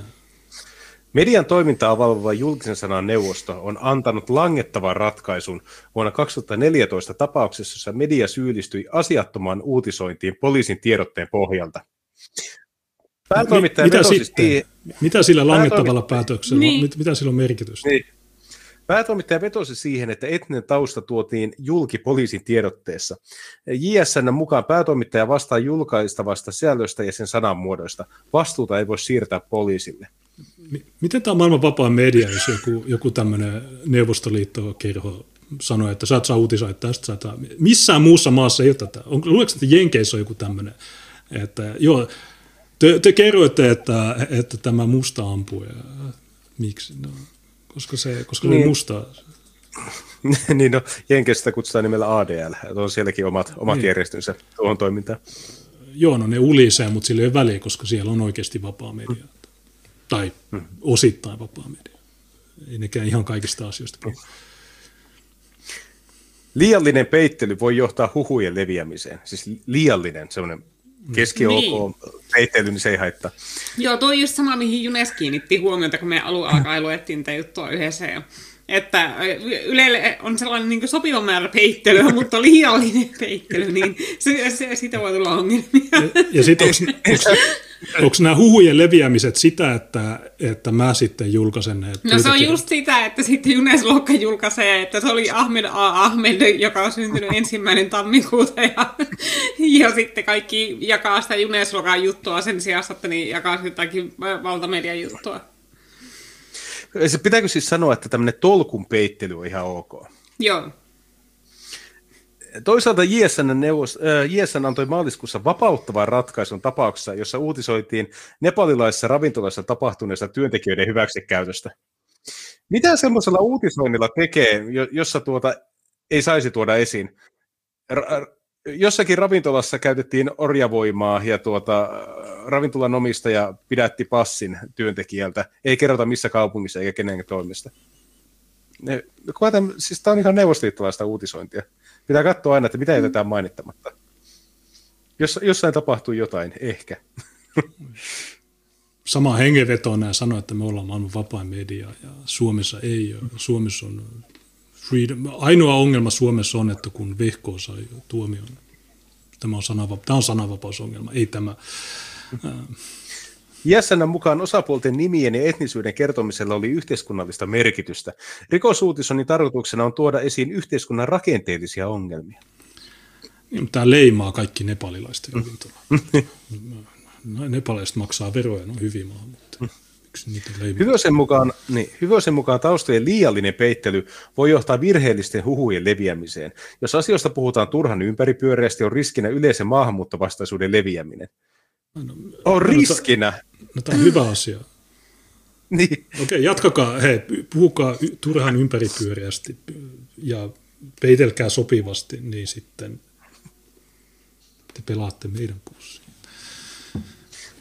Sinänsä se on ihan hyvä, että niin kun to, tämmöisen niin JSN edustaja toteaa, että heidän tehtävä on itsessään pyrkiä torjumaan maahanmuuttovastaisuutta. Ja, ja sinänsä maahanmuuttovastaisuushan on asia, johon ihmiset päätyvät heidän havaitsemiensa asioiden perusteella. Ja, e, ja siis minusta toimittajathan pitäisi olla täysin semmoisia henkilöitä, jotka tekee työtään. Totta kai toimittajat aina valitsevat, että mitä he haluavat tuoda esiin, niin ketä ihmistä he haluavat haastatella, missä valossa. Mutta periaatteessa, jos sä teet jostain kipeästä aiheesta juttua, niin se, että joku katsoo, että okei, siellä on nyt tuota, 45 äh, Mohamedia tälle kuulle keppostellut, kylläpä mua vähän ärsyttää, niin ei se voi olla sen toimittajan vastuulla, eikä se toimittaja voi sen takia sanoa, että no 45 Pekkaa, jotka on se homman tehnyt. Ihan vaan, että se maahanmuuttoon vastaisuus ei lisääntyisi. Ja ei se, se, se ongelma on siinä, että näitä juttuja tapahtuu yhteiskunnassa. Se ei ole se, että uutisoidaanko niistä vai ei. Se on itse asiassa, se uutisointi, niin siinä ainoa juttu on, että se, se niin kuin, tai sen pointti on informoida yleisöä, jotta aikaisemmin oli, että hyvin informoitu yleisö tekee omat johtopäätöksensä. Nykyään se on, että ei kun me ollaan monikulttuuriaktivisteja ja tota, te olette rasisteja, niin äh, se, se ongelma on siinä, että nämä jutut tapahtuu. Se, se, että okei, miksi on tapahtunut näin, ja sen ei tarvitse olla rikoksia. Se, se voi olla, että sun naapurusto muuttuu äh, Pakistaniksi, niin ei, se, ei siinä tarvitse olla yhtäkään rikosta tapahtunut, mutta se, se on kuitenkin yhteiskunnallinen ilmiö, josta pitäisi puhua, mutta se on, väestö, se on kuulemma salaliittoteoria. Tämä asia on korostunut somen aikana. Kannatan ennakkoluulojen purkamista, asioiden ratkaisemista tiedon kautta, Hyvönen toteaa. Ja, ja nimenomaan te annatte niitä langettavia päätöksiä, jos etnisyys mainitaan. Ja Tämä niin näiden mm. vetoaminen, että tarvitaan, tarvitaan ihan tutkittua tietoa, tarvitaan ammattimedian tietoa eikä mitään huhuja. Mutta sitten kun sä sanot, että okei, no se oli Mohammed, mulla on tässä käräjäoikeuden paperi, niin sitten nämä alkaa järjestää toimenpiteitä, että se tieto ei pääse julki. Ja kun ne sanoo, että toi vasta käräjäoikeuden päätös. se, se... niin, ei, ei, joo, ei ole vielä galaktisen neuvoston leimaa tässä. Ylen päätoimittaja. Tärkeintä on ihmisarvon kunnioittaminen. Okei. Okay. Okay. mä, mä se on tärkeintä. Mä, mä, niin, mä luulen, että se on hyvä journalismi, mutta ei, se, ei se nyt vissiin. Journalistin ohjeiden lisäksi jokaisessa mediatalossa on oma linjansa ja tapauskohtainen harkinta. Journalismissa ei ole ohjekirjaa, joka antaisi kaikkiin tilanteisiin yksiselitteisen ratkaisun. Esimerkiksi Ylellä erityistä harkintaa vaativien juttujen julkaisua puntaroi sisältöpäällikkö tai tarvittaessa päätoimittaja. Ylen päätoimittaja Jouko Jokisen mukaan kieli on koko ajan enemmän myös politiikkaa. Sanoihin suhtaudutaan sensitiivisesti. Siksi toimituksessa on tärkeää huomata kielen ja tulkintojen muutos. Tärkeää on uutisten selkeys, tarkkuus ja yksilön ihmisarvon kunnioittaminen. Liika poliittinen korrektius voi synnyttää epäselvää journalismia, Jokinen sanoo. Usko. Ei usko itsekään sen omiin juttuihin. Mit, mitä se on se liian ympäripyöreä liian peittelevä, liian poliittisesti korrekti media, jos tämä on nyt sitä neutraalia, tarkkaa, paikkansa pitävää ja rohkeaa mediaa, mitä me luetaan joka viikko. Okay, mikä se ihmiskunnan loppusijoitus saasta, niin missä se yksilön ihmisarvon kunnioittaminen on? Niin. Onko se siinä, onko se siinä twiitissä vai onko se jossain muualla? Ja, ja, jos, ja kaikki, kaikki nämä ihmiset, niin ne on sen puolella. Tomi Parkkonen nyt se twiittaa 14 sanaa. Se, on, se sai potkut, tai en mä tiedä, se ero Siltalehdestä tai jotain tapahtui. Se itse ilmoitti, että se olisi eronnut sieltä. Ja viikko sen jälkeen niin heti 14 sanaa. Se, se eskaloitu hyvin nopeasti, se radikalisoituminen sillä. Mutta joo, nämä, nämä tyypit on pelkkää paskaa, näiden jutut, näillä ei ole mitään merkitystä. Tämä on vaan tämmöinen litania. Näillä ei ole mitään, siis nämä on roskaa. Tämä on ajan hukkaa lukea edes näitä juttuja. Sä taisit lukea tuon 14 sanaa, mikä mä kirjoitin. Joo, meidän tulee varmistaa keskustan eduskuntaryhmän olo ja mahdollisuus... E- no, sä sä niin. Meidän täytyy pyrkiä varmistamaan keskustan olemassaolo parlamentaarisena puolueena sekä taata meidän kotimaisen turvetuotantomme tulevaisuus. Joo, se turvesekoilukin on aika erikoista. Nyt ne puhuu siitä, että ne haluaa sittenkin tukea turvetta. Niin mä en oikein taju tätä Suomen niin kuin, logiikkaa, että ensin verotetaan kuoliaksi ja sitten tuetaan. Miksi ei voi vaan luopua siitä verotuksesta ja sitten ei tarvitse tukea? Miten on semmoinen? Mä luulen, että ne turvetuottajatkin ne, niille sopisi tämä diilin paremmin. No, niin, mutta, mutta kato, jos tehdään sillä, että otetaan kaikilta, mutta annetaan harvoille, niin sitten se taho, joka määrittää, että kelle annetaan takaisin, niin silloin on aika paljon valtaa. Ja siihen sä pystyt laittamaan omia miehiä, ja sä pystyt laittamaan omille kavereille sitä pyrkkaa. Nyt ensin pitäisi määritellä, mitä on sosialismi. Niin kato, kun ö, verot on pakko maksaa, mutta tuet on aina harkinnan alla. Niin kato, sä, sä et ymmärrä vieläkään, miten politiikka toimii, tai sitten sä oot liian rehellinen. No, niin, joo, jos, jos se turvetuottaja, niin jos se on uusi natsipelle, niin sit sille ei anneta tukia, mutta jos on joku hyvä toveri, jos on Sanna Marin tai mikä, Annikka Saarikon kaveri, niin sitten se saa, niin, se saa ne kaikki tuet. Niin, joo, näin se menee. Sitten eilen oli tullut aika kova uutinen Yleltä jälleen kerran. Yle on monokulttuurin tärkein selväntuottaja. Human Rights Watch toteaa, Israel syyllistyy rotuerottelupolitiikkaa palestinalaisia vastaan. Aika hur- hurja, hurja tilanne. on niitä oikeita antisemitistä. Tässä Ramadanin aikana niin meillä on videoita, mä oon nähnyt Telegramissa, jossa Israelissa niin ne, ne, hyö, ne, ne hyökkää palestinalaisten kimppuun tai niiden kotiin ja, ja kadulla. Ne tekee niin kuin, just niin kuin BLM tekee, että, että ne hyökkää joukolla yhden yksittäisen palestinalaisen, tai siis Israelin arabin kimppuun. Niin. niin, no Israelillahan menee muutenkin aika äh, vahvasti. Siellä on nyt asunut 60-luvulta lähtien äh, noin kolmisen tuhatta, tiedätkö, näitä mustia hebrealaisia. Joo, ne, ja, ne, ne halutaan ja, tota, karkottaa. Joo ne, joo, ne karkotetaan nyt sieltä maasta. Tota, 50 vuoden, 60 eh, vuoden budjailun jälkeen. Mitä, vaan niiden ihonvärin takia. Miten, jos, jos, jos sä oot tummaihoinen juutalainen, joka harjoittaa, niin kuin, mitä ne tekee siellä, niin miksi sut karkotetaan? Se ei ole semmoinen, ei ole Dash Right-porukka tervetullut sinne. HRV luonnehtii Israelin valtion suhdetta miehitettyjen alueiden palestinalaisiin ja Israelin arabikansalaisiin termillä apartheid, jota käytettiin Etelä-Afrikan rotusortopolitiikasta 4891. Israelin hallitus kiistää syytökset kovasanaisesti. Tämä on tietenkin siinä mielessä hauska vertaus, että juutalaiset aktivistijärjestöt olivat niin kuin apartheidin vastaisen rintaman johtajia oman aikana. Ja ilman juutalaisten valtavaa panosta, niin apartheid tuskin olisi murtunut. Koska jos miettii, että tuota, vaikka ANC tai näitä muuta aseellisia siipiä Etelä-Afrikan kommunistipuoletta, niin ne oli täysin juutalaisten pyörittämiä organisaatioita, jotka sai ihan valtavasti tukea juutalaista järjestöiltä Etelä-Afrikan ulkopuolelta. Mandel- ja sitten se, että kun... Mandelahan poseeraa usein sen yhden latvialaisen tyypin kanssa. Slovo. Se on slovo. Slovo. Slow-mo. Joe.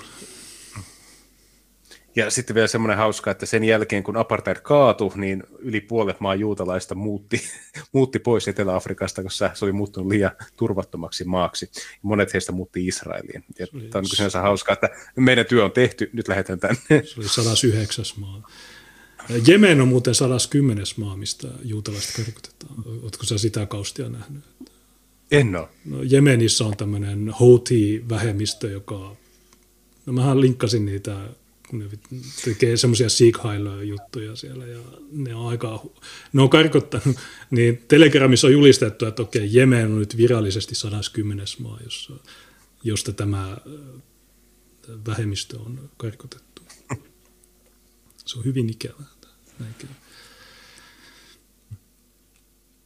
Mutta niin, mikä New tämä Israelin juttu? HRV, niin mit, tuleeko ADL polttaa näitä autot vai mitä näille tapahtuu, kun ne kritisoitetaan? Me päässään ADL vielä tämän illan aikana.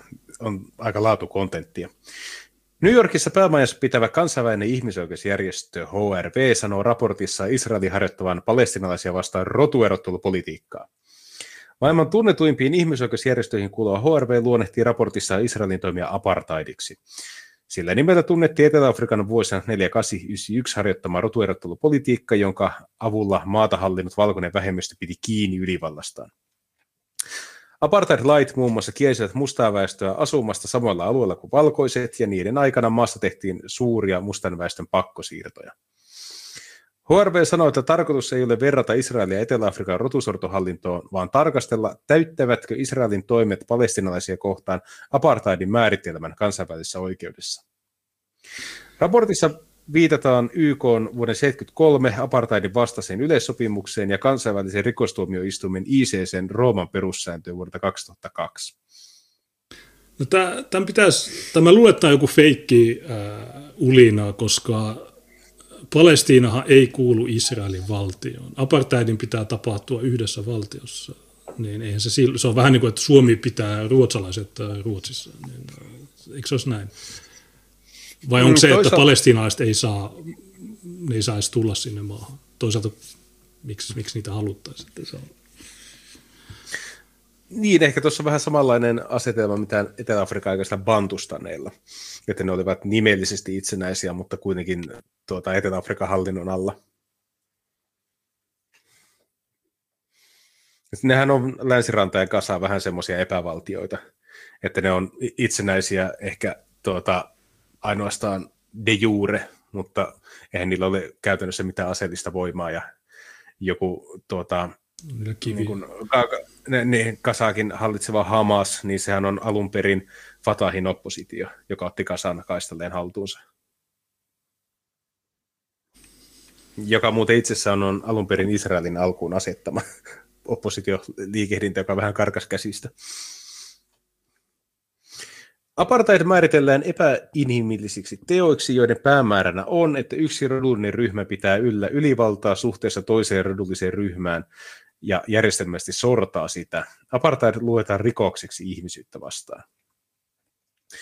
HRV katsoo raportissaan, että Israelin hallitus pyrkii säilyttämään Israelin juutalaisten ylivallan suhteessa palestinalaisiin.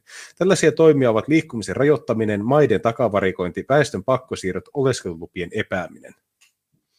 Raportin mukaan Israelin valtion politiikka suosii Israelin juutalaisia suhteessa palestinalaisiin kaikilla alueilla, jotka ovat Israelin kontrollissa. Israelin perustuslaissahan on maininta siitä, joka on tullut tämän Likud-hallinnon alla, että Israelilla on juutalainen luonne.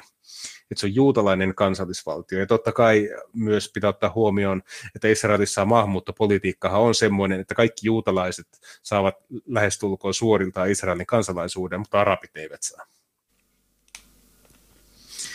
E- eli tämmöinen, niin kuin, miksi kutsutaan se on hienompi termi sille takaisinmuutto-oikeudelle, niin sehän koskee vain juutalaisia. Se ei koske esimerkiksi ö, näitä Palestinan arabeja, jotka mm. olisivat syntyneet Israelissa ja muuttaneet sieltä sitten diasporana jonnekin muualle. Ainakin tämmöisiä tapauksia on ollut, että henkilöt, joiden tausta on Palestinan arabeissa, niin he olisivat nimellisesti oikeutettuja siihen, mutta he ovat sitten koko ajan joutuneet Israelin turvallisuusviranomaisten piirittämäksi, kun ne ovat yrittäneet liikkua siinä maassa. Niin ja ilmeisesti Israel on ainoa valtio maailmalla, joka saa tehdä näin, joka saa päättää mielivaltaisesti, ketkä saa sen alueella asua. Mikä sinänsä on tietysti ihan hyvä periaate, mutta äh, miksi vain nuo saa tehdä niin? Miksi Suomi ei se, saa tehdä niin, näin? Se tässä niin herättääkin tätä ihmetystä, että kun vapaata maahanmuuttoa ajetaan kaikkialle muualle paitsi omaan maahan – ja ADLkin, joka sanoo suoraan, että tämmöinen tuota, kahden tai palestinalaisille kansalaisoikeuksien antaminen tarkoittaisi juutalaisen valtion tuhoutumista. Ja samaan aikaan ADL sanoo, että valkoisen ylivallan muoto on se, että valkoinen maa yrittää pysyä valkoisena.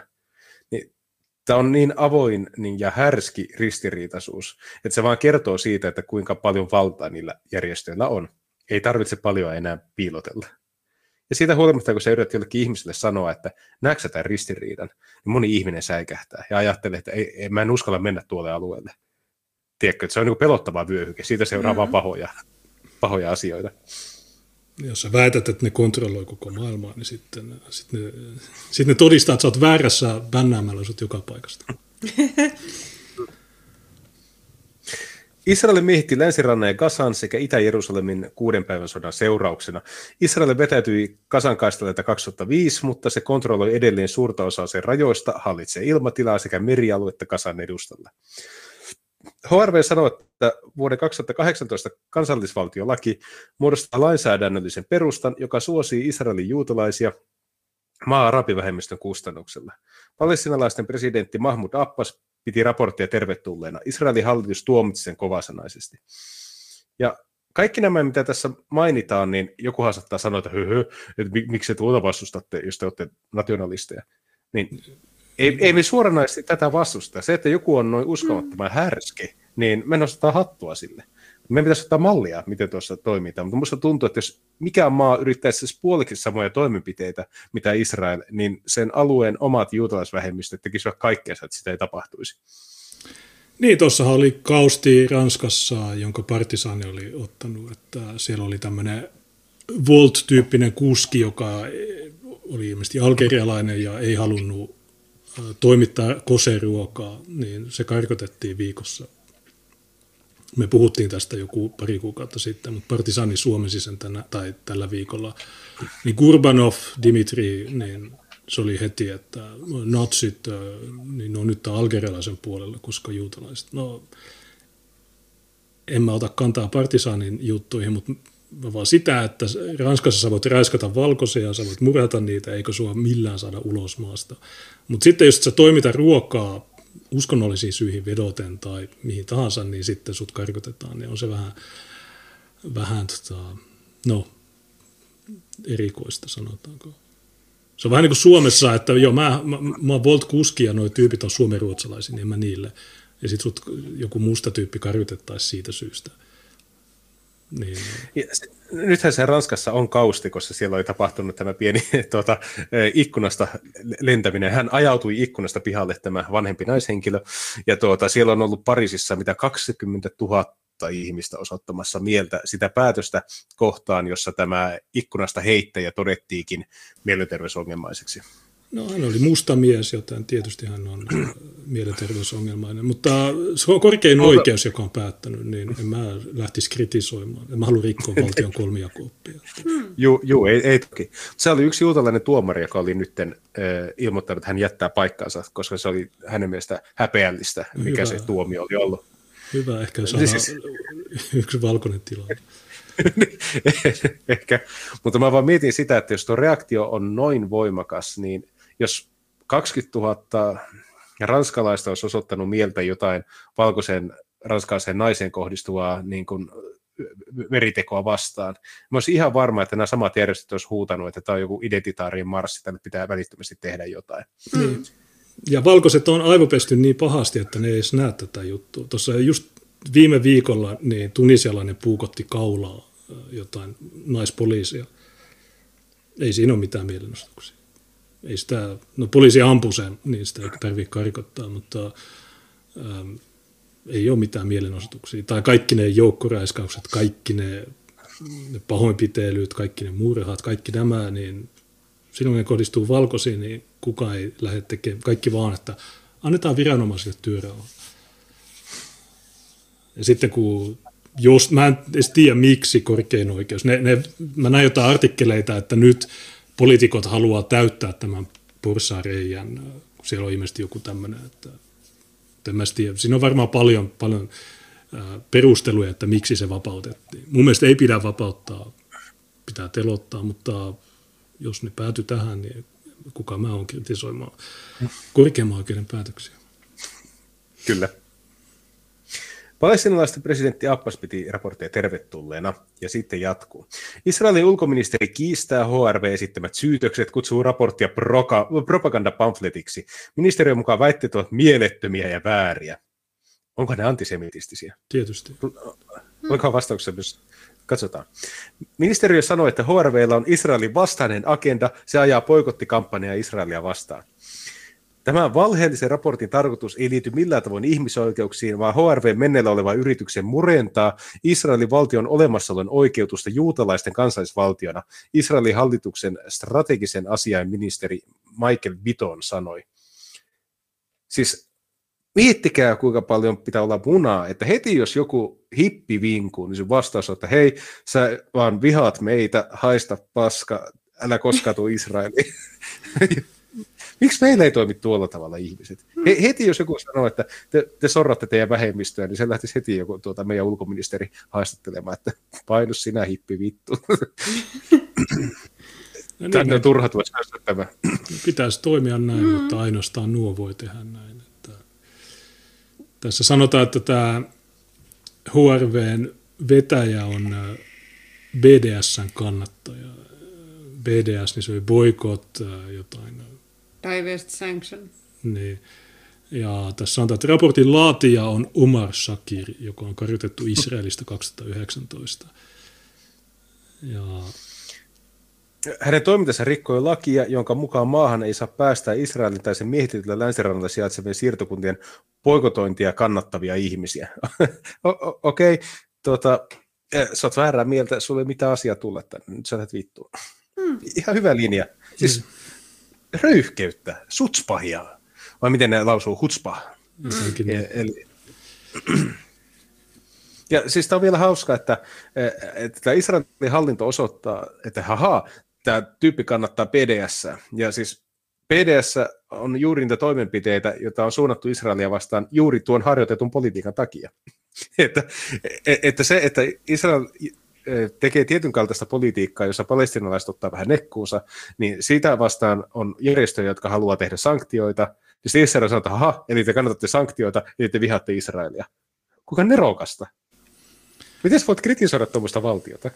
Jos, jos kritisointi itsessään on osoitus siitä, että sulla ei ole moraalista oikeutusta sun väitteelle. Niin, se on...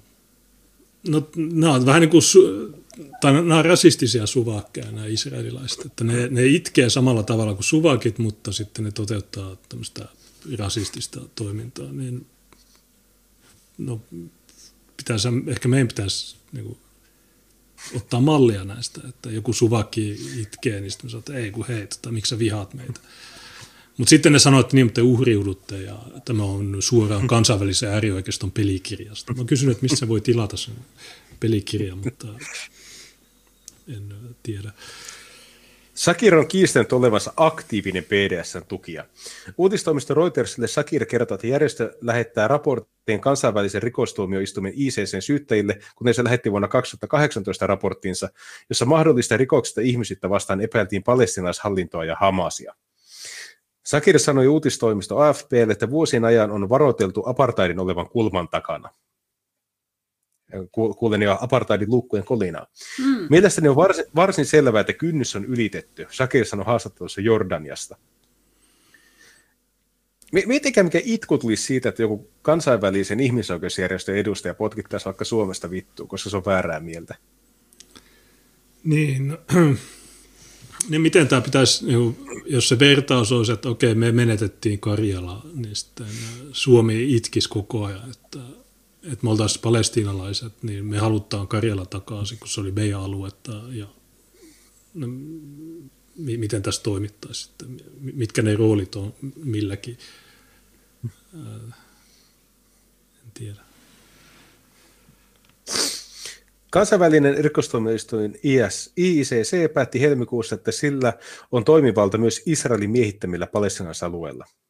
Sen jälkeen ISISen syyttäjä ilmoitti maaliskuussa tutkimassa sotarikoksia länsirannan ja Gazan kaistelujen palestinalaisalueella. Mahdollisia tekijöitä ovat Israelin armeija ja palestinalaisten oma Hamas-järjestö. Israel on ilmoittanut, ettei se tunnusta ISISen tuomiovaltaa. No se on, se on helppo. Okei, me ei, ei, ei noteerata näitä ihmisiä. Amnesty, niin Amnesty vinkuu, kun Suomessa on jotain musta barbari profiloitiin. No me ei tunnusteta amnestyä. YK, YK itkee, että Suomi ei, ei mikä YK, koskaan kuullutkaan YKsta, menkää pois. Finkelstein donated a ninja kiinni. Hei kaikki. Thanks for the... Me saadaan, me saadaan enemmän Thanks. tukea ulkomailta. No, Tämä on kansainvälinen ääri oikeasti. Se, se Suoraan pelikirjasta. Se on. Sitten tässä on, me mennään jutkuaiheesta vähän pitemmälle. Nämä on aina kiehtovia, koska tässä on aina käytetty tietyn verran vaivaa, että pääsee tälle kierrouden tasolle, mitä ei ihan joka päivä niin kuin näekään. Yleensä jos me, mehän käydään aika laajalla pensselillä läpi erilaisia vähemmistöjä, ja a, jos on tietyt ryhmät, just tämmöinen, että va- varastin kengät ja puukutin, niin tietää heti, että se on yksi porukka. Sitten jos on semmoinen, joka on ihan kunnon ketku, niin se, se yleensä valikoituu sitten tämä, tietty ryhmä eh, tähän mukaan. Ja tuota, tämä on mahtava uutinen, ja tämä on eh, Jewish Tele- Telegraphic Agencyltä. Tämä on tullut tuota, toissapäivänä. Eh, Jutun otsikko on Juutalaisjärjestöt toivottivat tervetulleeksi Bidenin julistautumisen tai julistuksen Armenian kansanmurhasta, mutta se ei aina ollutkaan niin. Jos ihmiset eivät tiedä, mikä on Armenian kansanmurha, niin kyseessä on siis 1915 eli ensimmäisen maailmansodan aikana toteutettu toimenpide, jossa Ottomaani eli se, sen aikainen Turkin tuota, sulttanikunta otti itärajalta tai Venäjän vastaiselta rajalta niin ar- kristittyjä armeenialaisia, koska armeenialaiset olivat hyvin venäjänmielisiä, he halusivat itsenäisyyttä, ja siirsi heidät sitten, tai pakotti tuota, tämmöiselle kuolemanmarssille sieltä Armeeniasta Syyriaan keskitysleireille. Ja sen lisäksi tapahtui vielä muitakin tuota, puhdistuksia, kun ensimmäisen maailmansodan jälkeen käytiin vielä Turkin itsenäistymissotaa ja vastaavaa, jolloin periaatteessa kaikki kristilliset vähemmistöt enemmän tai vähemmän tuhottiin tai pakotettiin pakenemaan Turkista. Sen takia Turkista tuli täysin islamilainen valtio sen sodan seurauksena. Ja tässä kansanmurhassa kuoli tuota, hieman arviot heittelee miljoonasta puolitoista miljoonaan, mikä on yleisin arvio. Ja se, mikä siitä tekee niin iso juttu armeenialaisille, on se, että se käytännössä tarkoittaa puolet armeenialaisista. Et se oli niin kuin hyvin lähellä niin kuin heidän sukupuuttoansa tuo kyseinen toimenpide, mitä turkkilaiset tekivät. Ja eri maat ovat sitten tuota, tunnustaneet tätä, jos ovat tunnustaneet. Mä en muista, mikä on Suomen linjaus tähän, mutta Turkki on, Turkin oma hallinto on semmoinen, joka pyrkii tekemään kaikkeensa, että tätä kansanmurhaa ei tutkittaisi ja sitä ei koskaan nostettaisi esiin missään niin kuin kansainvälisessä politiikassa. Ja tässä on semmoinen keissi juuri nytten. Jep, eli aikaisemmin Yhdysvallat ei ole tätä tunnustanut. Juu, ei, ei ole. Ja tuota, tässä jutussa niin käydään historiaa läpi ja vuonna 2007 tilanne oli ihan toinen. Tätä yritettiin siis saada silloin jo läpi kongressissa ja toisin kuin nyt, jolloin siis nyt osoitettiin tuki tälle Bidenin rohkealle teolle, että miten yksikään kansanmurha ei saa jäädä tunnustamatta ja kaikki kansanmurhat samanarvoisia ja niin edelleen, niin tämä ei ollutkaan ihan niin. Vaan muun muassa ADL ja tuota, onko tuo JCA, ta- taisi olla toinen, mutta lukuisat tuota, vaikutusvaltaiset juutaisjärjestöt yrittivät lopata sitä, että tätä kyseistä julistusta ei sa- saateta läpi vuonna 2007. Ja syy tähän oli se, että Israel ja Turkki olivat tuohon aikaan hyvin läheisissä väleissä, ja Turkki osti eh, erityisen paljon israelilaista sotilasteknologiaa. Jolloin se, että miksi Yhdysvallat eivät saisi tunnustaa Armenian kansanmurhaa, niin ADL ja muiden juutaisjärjestöjen mielestä johtui siitä, että Israelilla menee Turkin kanssa sen verran hyvin. Ja te olette varmaan joskus kuullut puhuttavan näistä kaksoislojaliteeteista sun muista, mutta eikö teistä ole vähän omituista, että niin kun, täysin puhtaan amerikkalaiset järjestöt pyrkivät tällä tavoin vaikuttamaan maan ulkopolitiikkaan, koska jollakin toisella valtiolla on hyvä rah- niin kuin taloudellinen diili meneillään sen maan kanssa. No se on itse paras liittolainen. Hmm. Mutta se on outoa, että ne ei tunnusta, kun t- tässä Armenian tässä kansanmurhasta, niin tässä tämä on hyvin dokumentoitu, tässä on paljon todisteita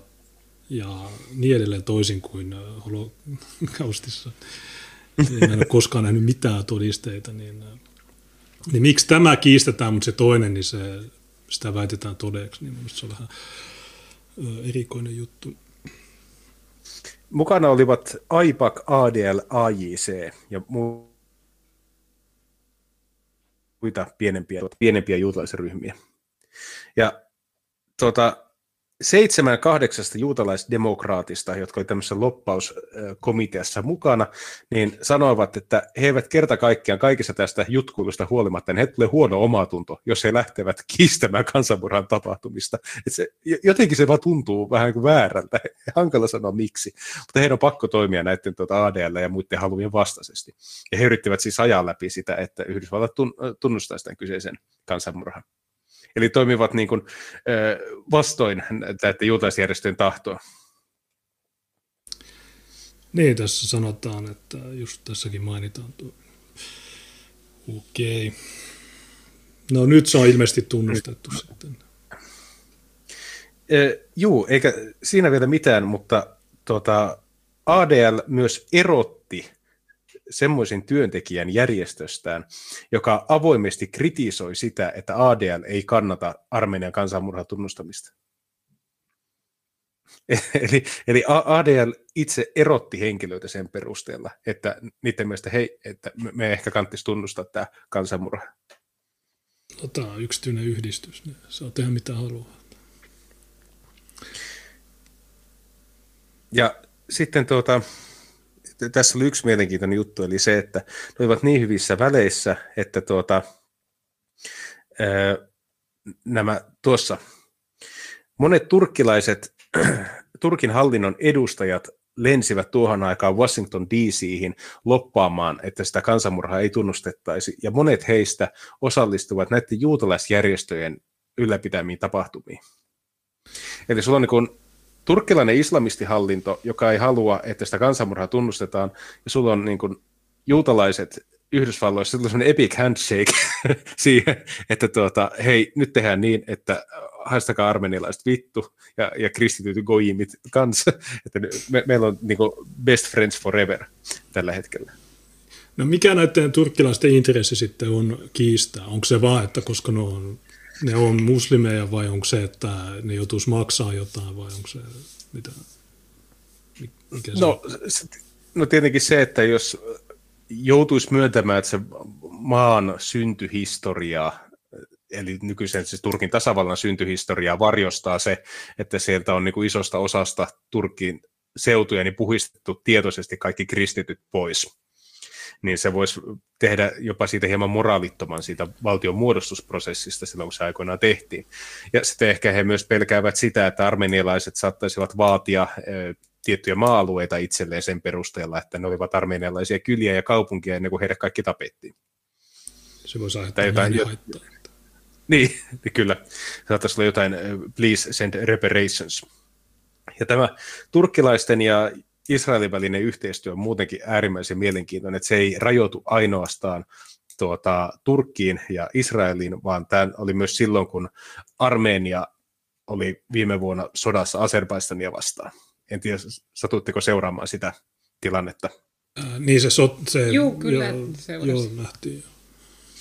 Ja Azerbaistanin armeija oli täysin Israelin aseistama. Se, se oli kaikista hupaisinta. Ja tuota, e, muun muassa Jerusalem Posti on todennut, että Azerbaijan on lähi juutalaismyönteisin valtio Israelin jälkeen. Eli eh, sekin perustelu, eh, mitä niin kuin monella tämmöisellä klassisella konservatiivilla on, on se, että Israel on meidän liittolainen siksi, koska se taistelee islamisteja vastaan. Niin se, se ei pidä lainkaan paikkaansa, vaan Israel tukee ihan täpöillä islamista, jos se hyödyttää Israelia siinä hetkellä. Et ei, ei tässä ole minkäännäköistä niin kuin, johdonmukaista niin kuin aatteellista ristiretkeä niin kuin valon puolesta pimeyttä vastaan, vaan se, että okei, se on tuota, islamistihallinto, joka pyörittää Turkkia, mutta se hyödyttää meitä, sen takia me ajetaan tuota, meidän molempien maiden etuja myös Yhdysvalloissa, ja Goim maksaa. Hmm.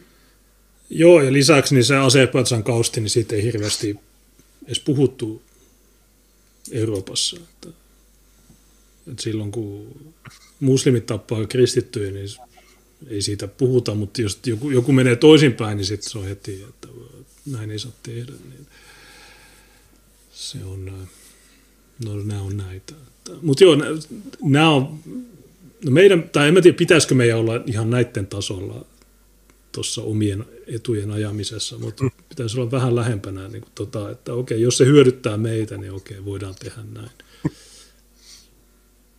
Sen takia nämä tuntuu pärjäävän, koska mm. tuota, nämä, nämä, nämä pystyy sopeutumaan hirveän hyvin missä tahansa ympäristössä, missä ne toimii.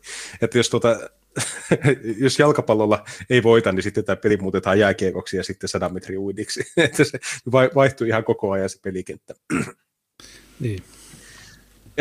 Yksityisesti jotkut näistä juutalaisjärjestöjen edustajista tiedostivat siitä, että Turkki on menossa hyvin islamistiseen suuntaan Erdoganin aikana.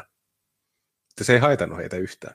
Eli nämä samat järjestöt, jotka ajaa tätä kaiken näköistä gay pridea ja aborttia ja rajat auki politiikkaa Yhdysvaltoihin, ne tietää, että okei, tämä on islamistinen hallinto, jonka mielestä mies ja nainen ei voi asua samassa osoitteessa ennen kuin on naimisissa. Se on ihan ok. Se hyödyttää juutalaisia. Hmm. jotenkin se, että miten ne kykenee nämä kyseiset ihmiset olemaan tosi voimakkaasti jotain mieltä ja muuttamaan sitä mielipidettä täysin sen perusteella, että ketä se koskee, niin se on hämmästyttävä. Se, se on jotakin, mitä tämmöinen länsimaalainen ihminen ei vaan, niin kuin, se ei pääse siihen ajatteluun sisälle.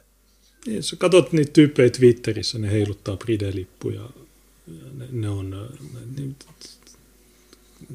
en mä tiedä, tämä on jotenkin masentavaa katsoa tätä maailman minua. Sitten tuota, ö, tapahtuukin jotain, mikä muuttaa tämän kaiken. Kolme vuotta myöhemmin tulee Mavi Marmara, jos muistatte Kaustin, kun lähti Turkista tämä ö, avustusalus, joka oli menossa Gazaan. En muista ja, tätä. Ja se yritti päästä sen ö, merisulun lävitse, ja lopulta Israelin kommandot hyökkäsi ja vallotti sen laivan. Ja siinä kuoli sitten kanssa ihmisiä siinä tuota, maihin nousussa. Ja se sitten rikkoi Turkin ja Israelin välit, ja sen jälkeen, kun ö, näillä meni tuota, diilit jäihin, niin yhtäkkiä ADL pyöritää ja juutalaisjärjestöt pyöritää täysin politiikkaansa Yhdysvalloissa. Nyt Turkki onkin paha, nyt islamismi onkin uhka. Eli nyt tunnustetaan toi Armenian juttu, okei. Okay. No tilanne muuttuu äh, vähän niin kuin kokoomus, että okei, okay, no, me vastustetaan, äh, ai meidän äänillä on sittenkin merkitys, no okay, no emme sitten mennä sitä tyhjään. Siinä on, äh, joo, tilanne muuttuu.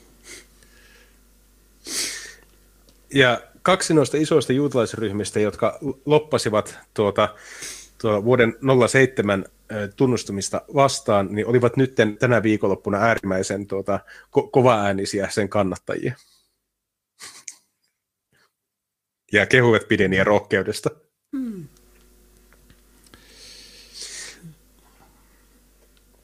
No ihan hyviä muistutuksia siitä, että tuota, e- ei kannata ihan hirveän hevillä uskoa oikein mitään, mitä nuo loppausjärjestöt sanoo. Niin onko tässä Kama- ja se jotenkin... niin David Harris, tämä ei ole Kamala Harris, mutta tässä sanotaan, että joo, että siitä huolimatta, että jotkut vinkuu, niin yksikään toinen johtaja ei ole niin kuin, seissyt totuuden takana. Mitä vittu. Biden se ei tiedä, se ei tiedä näistä jutuista mitään. Tämä on, joo. Että muut, muut, muut äh, tota, alistuivat Turkin paineelle, mutta Biden, hän oli vahva. Miten niin? Se ei tiedä, mikä on, mistä tuolla puhutaan. Mutta on hyvä tämä JTA, tämä on hyvä tietolähde. Täällä suomalaisen median pitäisi puhua näin, eikä, eikä se keksiä jotain sössytyksiä, vaan niin näin kertoo, mitä oikeasti tapahtuu. Noilla on maailman vapaa media. Niitä ei kukaan syytä antisemitisteiksi eikä mitään. Ja nyt tuota, kun ollaan luettu tuo juttu ja mietitään, että ne on Yhdysvalloissa vaikuttavia juutalaisjärjestöjä, jotka toimii näin, niin mä otin jälleen kerran esiin tämän IHRAN, International Holocaust uh, Remembrance Alliance tuota, järjestön, ja heillähän oli tämä 2016 vissiin Bukarestissa hyväksytty tuota, toimiva määrittely antisemitismille. Joo, me käytiin tämä silloin, kun Anna Kontula hyökkäsi, hän leikkasi aitoja, niin me silloin perehdyttiin tähän, että mitä tarkoittaa antisemitismi. Ja tässä on tämä Bukarest, jossa sanottiin, että kaikki on antisemitismi. Kaikki. Käytä, käyt, käytännössä kyllä. Ja tämä on siis, mitä Israel rakastaa tätä määritelmää. Ja tämä on siinä mielessä hauska, että me päässään kohta uutiseen, jossa tämä ollaan yritetty ottaa käyttöön myös englantilaisessa yliopistossa. Mm. Ja katsotaanpa, mitä niin kuin määritelmiä täällä annetaan. Tässä on muistaakseni 11 esimerkkiä, että tuota, 11 esimerkkiä siitä, että miten antisemitismi ilmenee. Ja tämä on hauska, että muun muassa Euroopan unionihan on allekirjoittanut tämän. Mm. YK on allekirjoittanut tämän, ja Euroopan unionissa komissio, mikä tuo council on, se on tuo... Neuvosto. Euro, niin, Euroopan neuvosto ja sitten parlamentti. Kaikki mielestä tämä on niin hyvä. Tämä on hyvä määritelmä. Tämä on EU-virallinen linjaus, että tämä on antisemitismi. Ehkä osa näistä voi olla ihan, mutta ei todella, no esimerkiksi tämä ensimmäinen voi olla ehkä, ehkä niin. antisemitismi. Jos haluat niin. tappaa niin. juutalaisen, niin okei, ehkä sitten. Joo, haluat tappaa jonkun siksi, koska se on juutalainen. Okei, no se ehkä menee antisemitismin puolelle, juu. Ö, esität demonisoivia, epäinhimillistäviä tai stereotyyppisiä väitteitä juutalaisista että, tai juutalaisista kollektiivina – ja varsinkin heidän yhteiskunnallisesta merkityksestään, kuten muun muassa myyttiä juutalaista salaliitosta tai salaliittoteoriaa siitä, että juutalaiset kontrolloisivat mediaa, taloutta, hallintoa tai muita sosiaalisia instituutioita. Ja, ja tämä on sinänsä hauska, että tuohan on sinänsä väite, jota voi varmaan tarkastaa. Jos joku sanoo, että hei, oletteko te huomannut, että täällä on hirveä yliedustus juutalaisia? niin se on, se on väite, joka pystyy tarkistamaan, onko siellä vai eikö siellä ole, ja mitä se tarkoittaa, jos siellä on. No niistä Bidenin se, ministereistä kaikki on käytännössä juutalaisia. Ehkä yksi ei ole. Niin. Me, Amerikassa mediassa niin melkein kaikki on, niin en mä tiedä. Ne on faktoja. Niin, pitäisikö olla joku antisomali-määritelmä, että jos sä väität, että somalit tekee jotain, niin että somalit kontrolloi mediaa, niin sitten No okei, no kukaan ei väitä niin, koska se ei totta. Niin. Jos syytät juutalaisia kansana, tai jos niin kun, pidät juutalaisia kansana vastuullisena todellisen tai kuvitellun vääryyden takia, johon yksi juutalainen on syyllistynyt, tai edes juutalainen, juutalaisten ryhmänä, Eli, eli jos, jos, sä, jos sä syytät juutalaisia todellisesta jutusta, jonka juutalaiset on ryhmänä tehnyt, niin se on antisemitismi. Okay. Joo. Tai pidät kaikkia juutalaisia vastuullisena siitä, että juutalainen ryhmä tekee tiettyjä asioita. Mutta jos joku juutalainen ryhmä tekee tiettyjä asioita ö, sen takia, koska he ovat juutalaisia tai he tiedostavat olevansa juutalaisia, niin eikö se ole asia, mihin kannattaa kiinnittää huomiota. Ja jos se ryhmä on vuosisadasta toiseen kaikissa maissa, niin eikö siinäkin ole semmoinen, tiedätkö, mielenkiintoa herättävä piirre?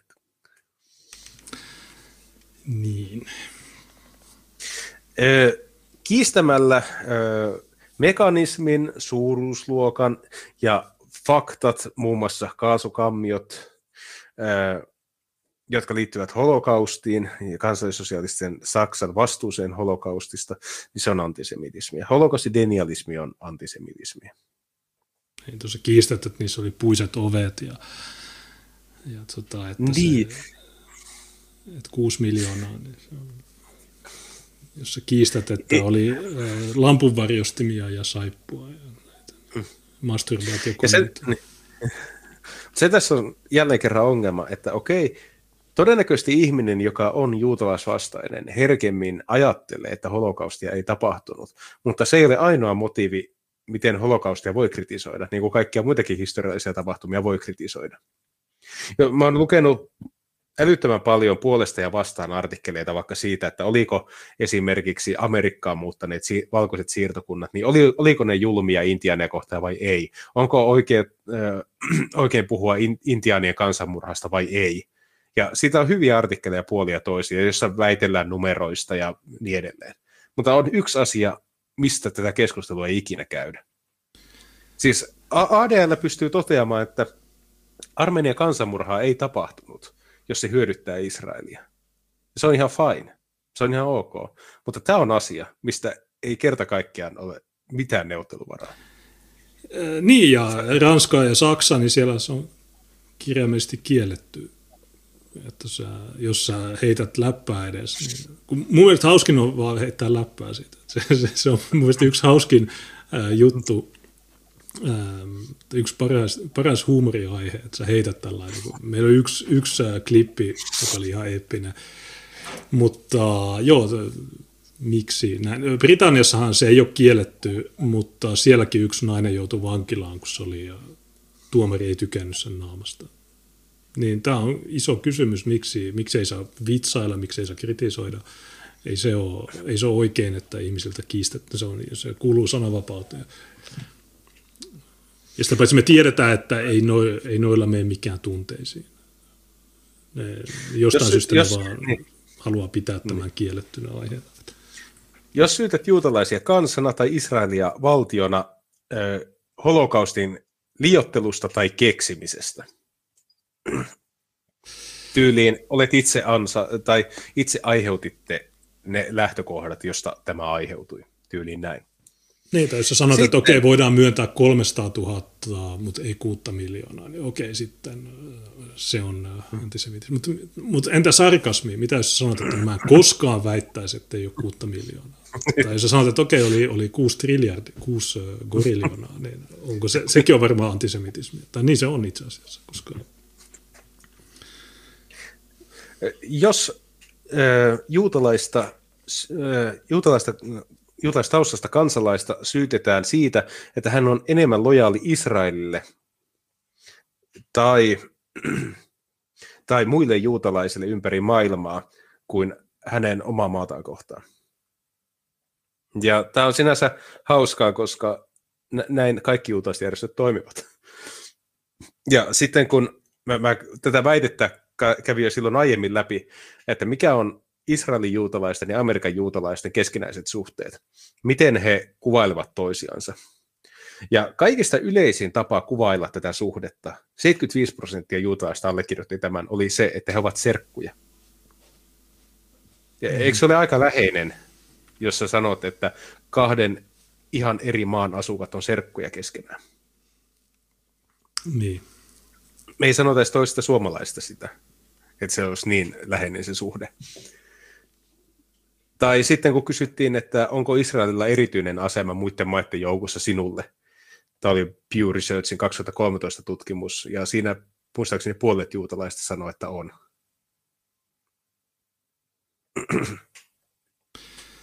Tämä on hauska toi, että jos, sä, jos sulla on kaksoistandardit, joilla, joilla sä vaadit Israelilta jotain, mitä sä et muilta vaadi, niin tämä on käytännössä se me ollaan anti-antisemitistä, koska me päinvastoin...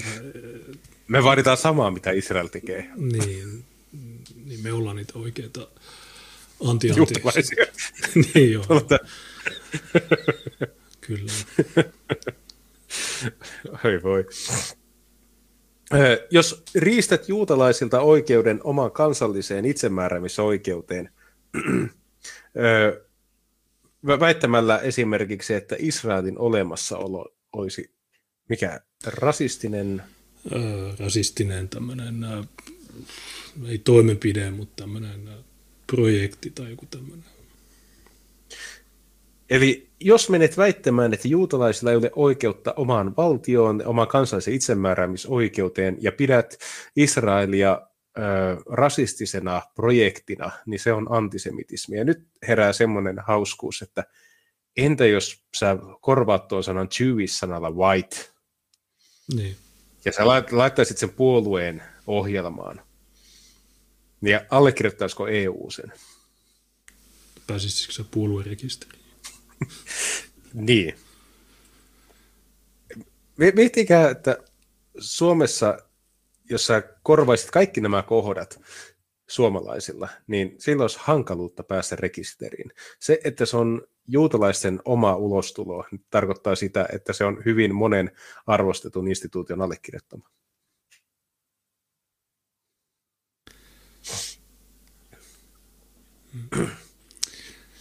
Jos käytät symboleita tai kuvastoa, jotka ovat äh, sidoksissa klassiseen antisemitismiin, muun muassa väitteeseen, että juutalaiset tappoivat Jeesuksen, tai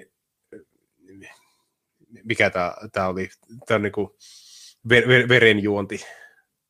Ei kun blood libel, niin se on niin kuin, että sä, tota, no, se on, että sä tai solvaat toista kansaa käsittääkseni.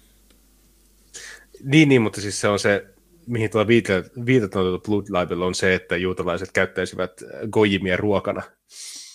Mm. Se on mm. keskiaikainen, okay. keskiaikainen tuota, tarina. Israelin, israelilaisten tai juutalaisten kuvailemisessa. Ja jos yrität vetää yh, niin kuin yhteen, yrität verrata, niin, niin, yrität verrata Israelin politiikkaa ja natsisaksaa toisiinsa. Että juutalaiset ovat oikeat natseja. Aha, no niin, mikä se sieltä? ja jos pidät juutalaisia kollektiivisesti vastuussa Israelin toimista, vastuullisina Israelin toimista, se, että sulla on niin kuin 11 kohdassa suurin osa käsittelee Israelia ja lopussa sanotaan, että jos sä pidät juutalaisia vastuullisena Israelista, niin se on antisemitismiä. Niin voi sanoa, että on aika herkulliset määritelmät. Niin, se näyttäisi paremmalta, jos ne ei keksisi näitä typeriä sääntöjä. Tämä on, kaikki ihmiset, jotka haluaa kontrolloida puhetta, niin ne on tommosia. Että ne... Miksi, miksi pitää olla tämmöisiä sääntöjä? Hei, hei, Suomi ei ole allekirjoittanut tätä. Onneksi. Joo, uh. täällä ei ole. Based Suomi. Jopa Ruotsi on allekirjoittanut tuon. Okei, no joo, tässä oli siis määrit, antisemitismin määritelmä. Me käytiin tämä silloin läpi, kun Anna Kontula teki antisemitistisen reijän niiden aitaan. Niin okei, niin miten tämä jatkuu tästä eteenpäin? Oliko tässä se Guardianin yliopistojuttu vai? Oli, oli. Se tulee seuraavaksi. Okei, onko se tämä näin? Vitun... Joo. Guardian, onko Bristolin yliopisto on antisemitismin tämmöinen pesäke? Joo, kyllä. ja, ja, konservatiivien salaliittoteorian mukaan. niin ja mietitään vielä, että missä kunnossa tuo, tuo maa sinänsä on, että konservatiivit, jotka yleensä pitää jotain Churchillia kovana äijänä tai semmoisena heidän esikuvanaan, niin Churchill, kuten hyvin tiedetään, niin oli tietenkin hyvin juutalaismyönteinen, mutta sen ajan mittapuulla ja varsinkin nykyajan mittapuulla niin hyvin rasistinen mies. Eikä siinä ole mitään pahaa. hän vielä toisen maailmansodan jälkeen piti kampanjaa uh, Keep England White, pitääkää Englanti valkoisena. Ja hän ei koskaan suhtautunut muslimeihin eikä afrikkalaisiin erityisen myötämielisesti. Niin niistä ajoista tähän päivään niin nämä konservatiivit on muuttunut Britanniassa hyvin surulliseksi tahoksi. Ja surulliseksi siinä mielessä, että se maan sisällä on tapahtunut semmoinen etninen jakaantuminen, että siellä on vaikutusvaltainen juutalaisväestö ja siellä on lukumääräisesti kasvava muslimiväestö. Ja ne jakaantuu kahteen eri puolueeseen. Muslimit kannattaa Labouria ja juutalaiset kannattaa toruja, eli konservatiiveja. Ja yleensä ottaen kaikki näiden keskinäiset väännöt ö, koskee vain ja ainoastaan sitä, että kumpi puoli on syyllistynyt rasismiin ja antisemitismiin toista enemmän tämä brittiläinen puoluekenttä on äärimmäisen syöpäinen. Jos, jos sanotte, että Suomen poliittinen kenttä on syöpäinen, niin se ei mitään verrattuna britteihin. Siellä on ehkä, no se on tietenkin hyviäkin porukoita, niin kuin vaikka patriotiikka, alternatiiveja ja niin edelleen, mutta ne eivät ole vielä tuota, tämmöisiä rekisterissä olevia puolueita, niin ne, ne eivät voi ainakaan vielä parlamentaarisesti vaikuttaa. Laura Toulerin mies otettiin kiinni tällä viikolla tai viime viikolla. Joo. Niin otettiin tekastun perustein ja todennäköisimmin ainoa, mitä ne pyrkii, on se, että ne keksii muutamia rikoksia, ottaa henkilön kiinni, käyttää sitä tuota, tutkintaa sitä tekosyynä, että ne pystyy käymään läpi kaikki kännykät ja tuota, someverkot ja sitten ne palauttaa kaiken ja sanoo, että olet myöhemmin yhteyksissä, eivätkä koskaan ole. Niin. Konservatiivikansanedustajat ovat hyökänneet Bristolin yliopistoa vastaan ja kutsuneet sitä antisemitismin pesäkkeeksi, jonka mielipide ilmapiiriä voitaisiin verrata 30-luvun natsisaksa.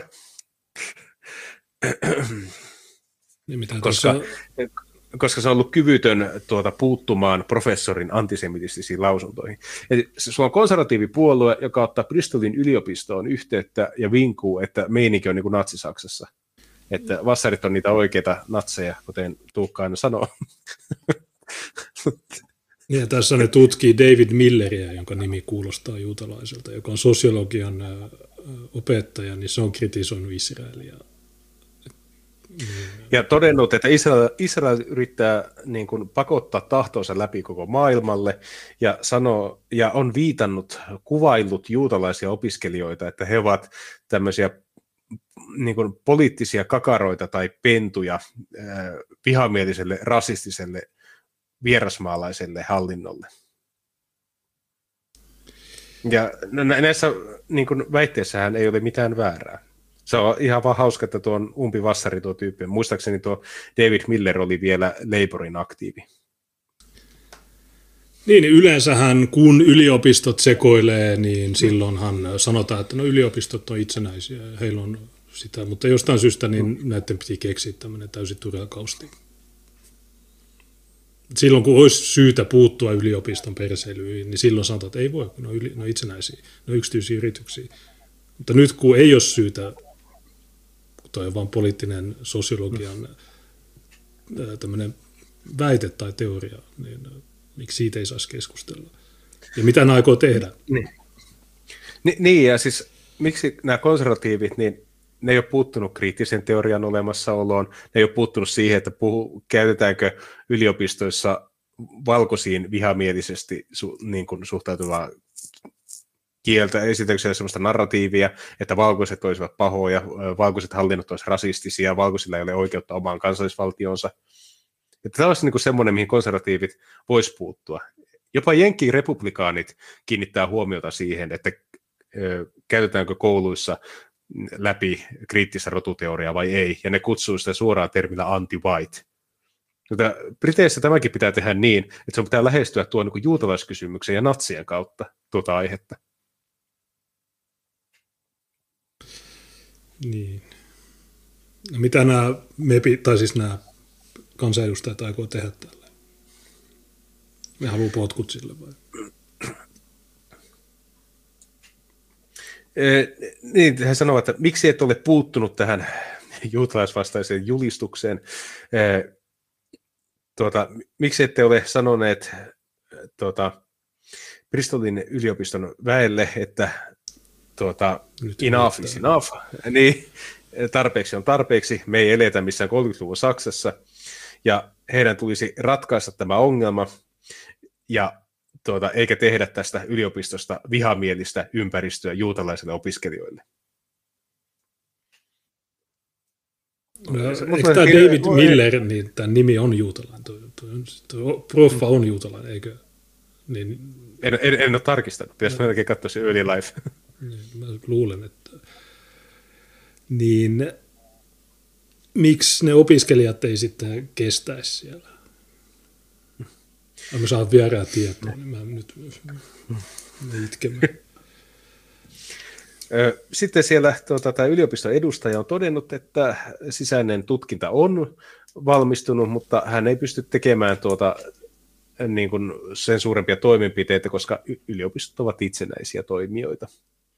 Perusta omaa. Ja hä- hän ei sitten tiedä, että tuota, mm, mi- mi- miten tuota, voisi lisätä painetta yhtään sen enempää, kuin tuota, kirjoittamalla tämä Ihran määritelmä antisemitismistä. Niin, no okei, no kivaa, joo.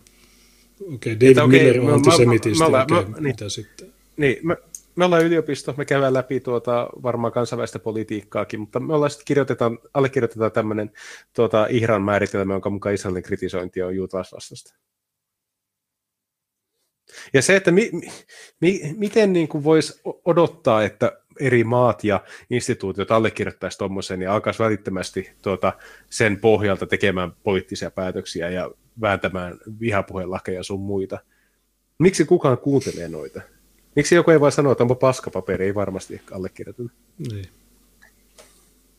No mä ainakin tekisin. Sanoin, että ei tämä on sananvapauden vastasta.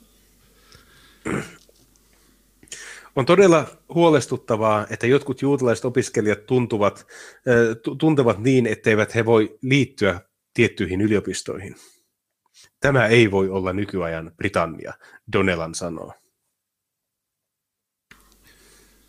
Onko nämä nillittäjät, niin nämä on, nämä on niin maailman rasittavimpia ihmisiä. Niin, ja tämäkin on pelkkää sisäpolitiikkaa ja jälleen kerran konservatiivien ja Labourin välistä vääntöä siitä, että kumpi on enemmän rasisti. Kumpi on se oikea antisemitismi. Joo, tämä varmaan hirveästi edistää työväen asiaa. No okei, onko tässä muuta? Tässä joku haluaa erottaa tämän ja jotain muuta. No ei, ei ole muuta. Ehkä se, että tuota, avoimessa kirjeessä tuota, ihmiset ovat osoittaneet sitten tukea myös David Millerille ja yksi heistä on muun muassa Noam Chomsky. Et siinä mielessä ihan mielenkiintoinen, että huomaa, että kuinka kaukana me ollaan tämmöisestä valtavirtapolitiikasta, että tuossa on niin selvästi vasemmista ja oikeasta välillä kuin kovaa vääntöä, ja mulla on semmoinen olo, että kumpikin on ihan syöpää. mä, mä en halua, että kumpikaan puoli noista voittaa. Joo, kolmas tie voisi olla se. Joo.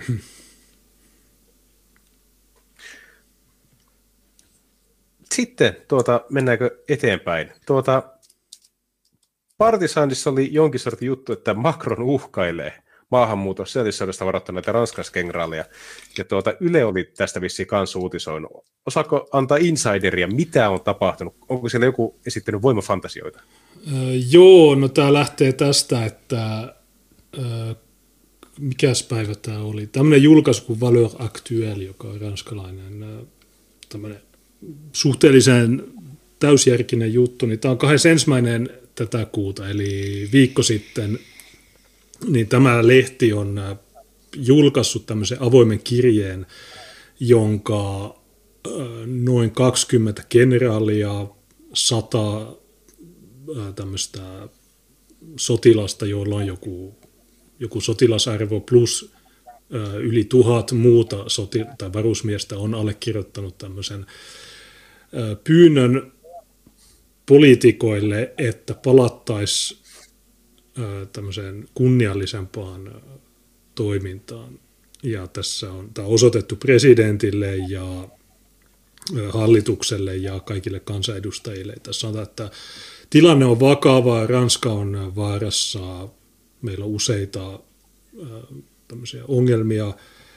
Me olemme eläkkeellä, mutta olemme silti Ranskan sotilaita ja me emme voi näissä, tässä tilanteessa pysyä hiljaa, kun me näemme, että mitä kauniille maallemme tapahtuu ja täällä puhutaan Täällä sanotaan, että joo, että tämmöisen niin sanotun antirasismin varjolla niin nämä antirasistit vihaa meitä kantaranskalaisia.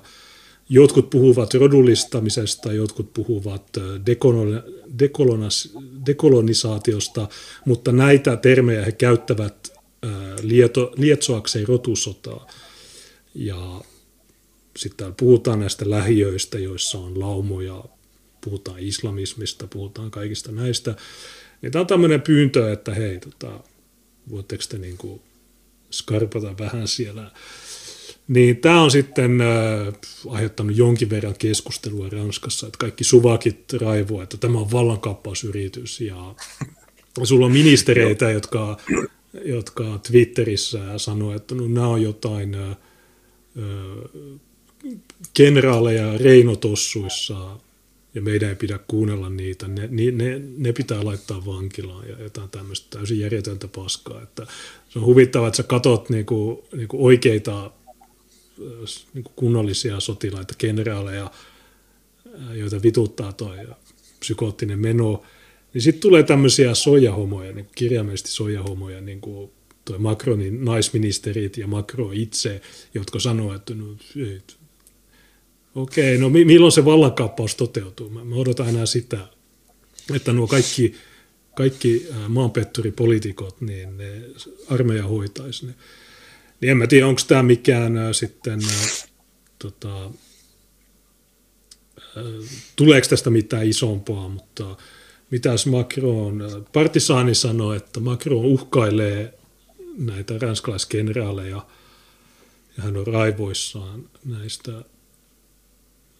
Ja tässä sanotaan, että, niin, että 20 generaalia varoitti maata sisällissodasta julkaisemalla vetoomuksen, ja mä just pikaisesti suomensin sen.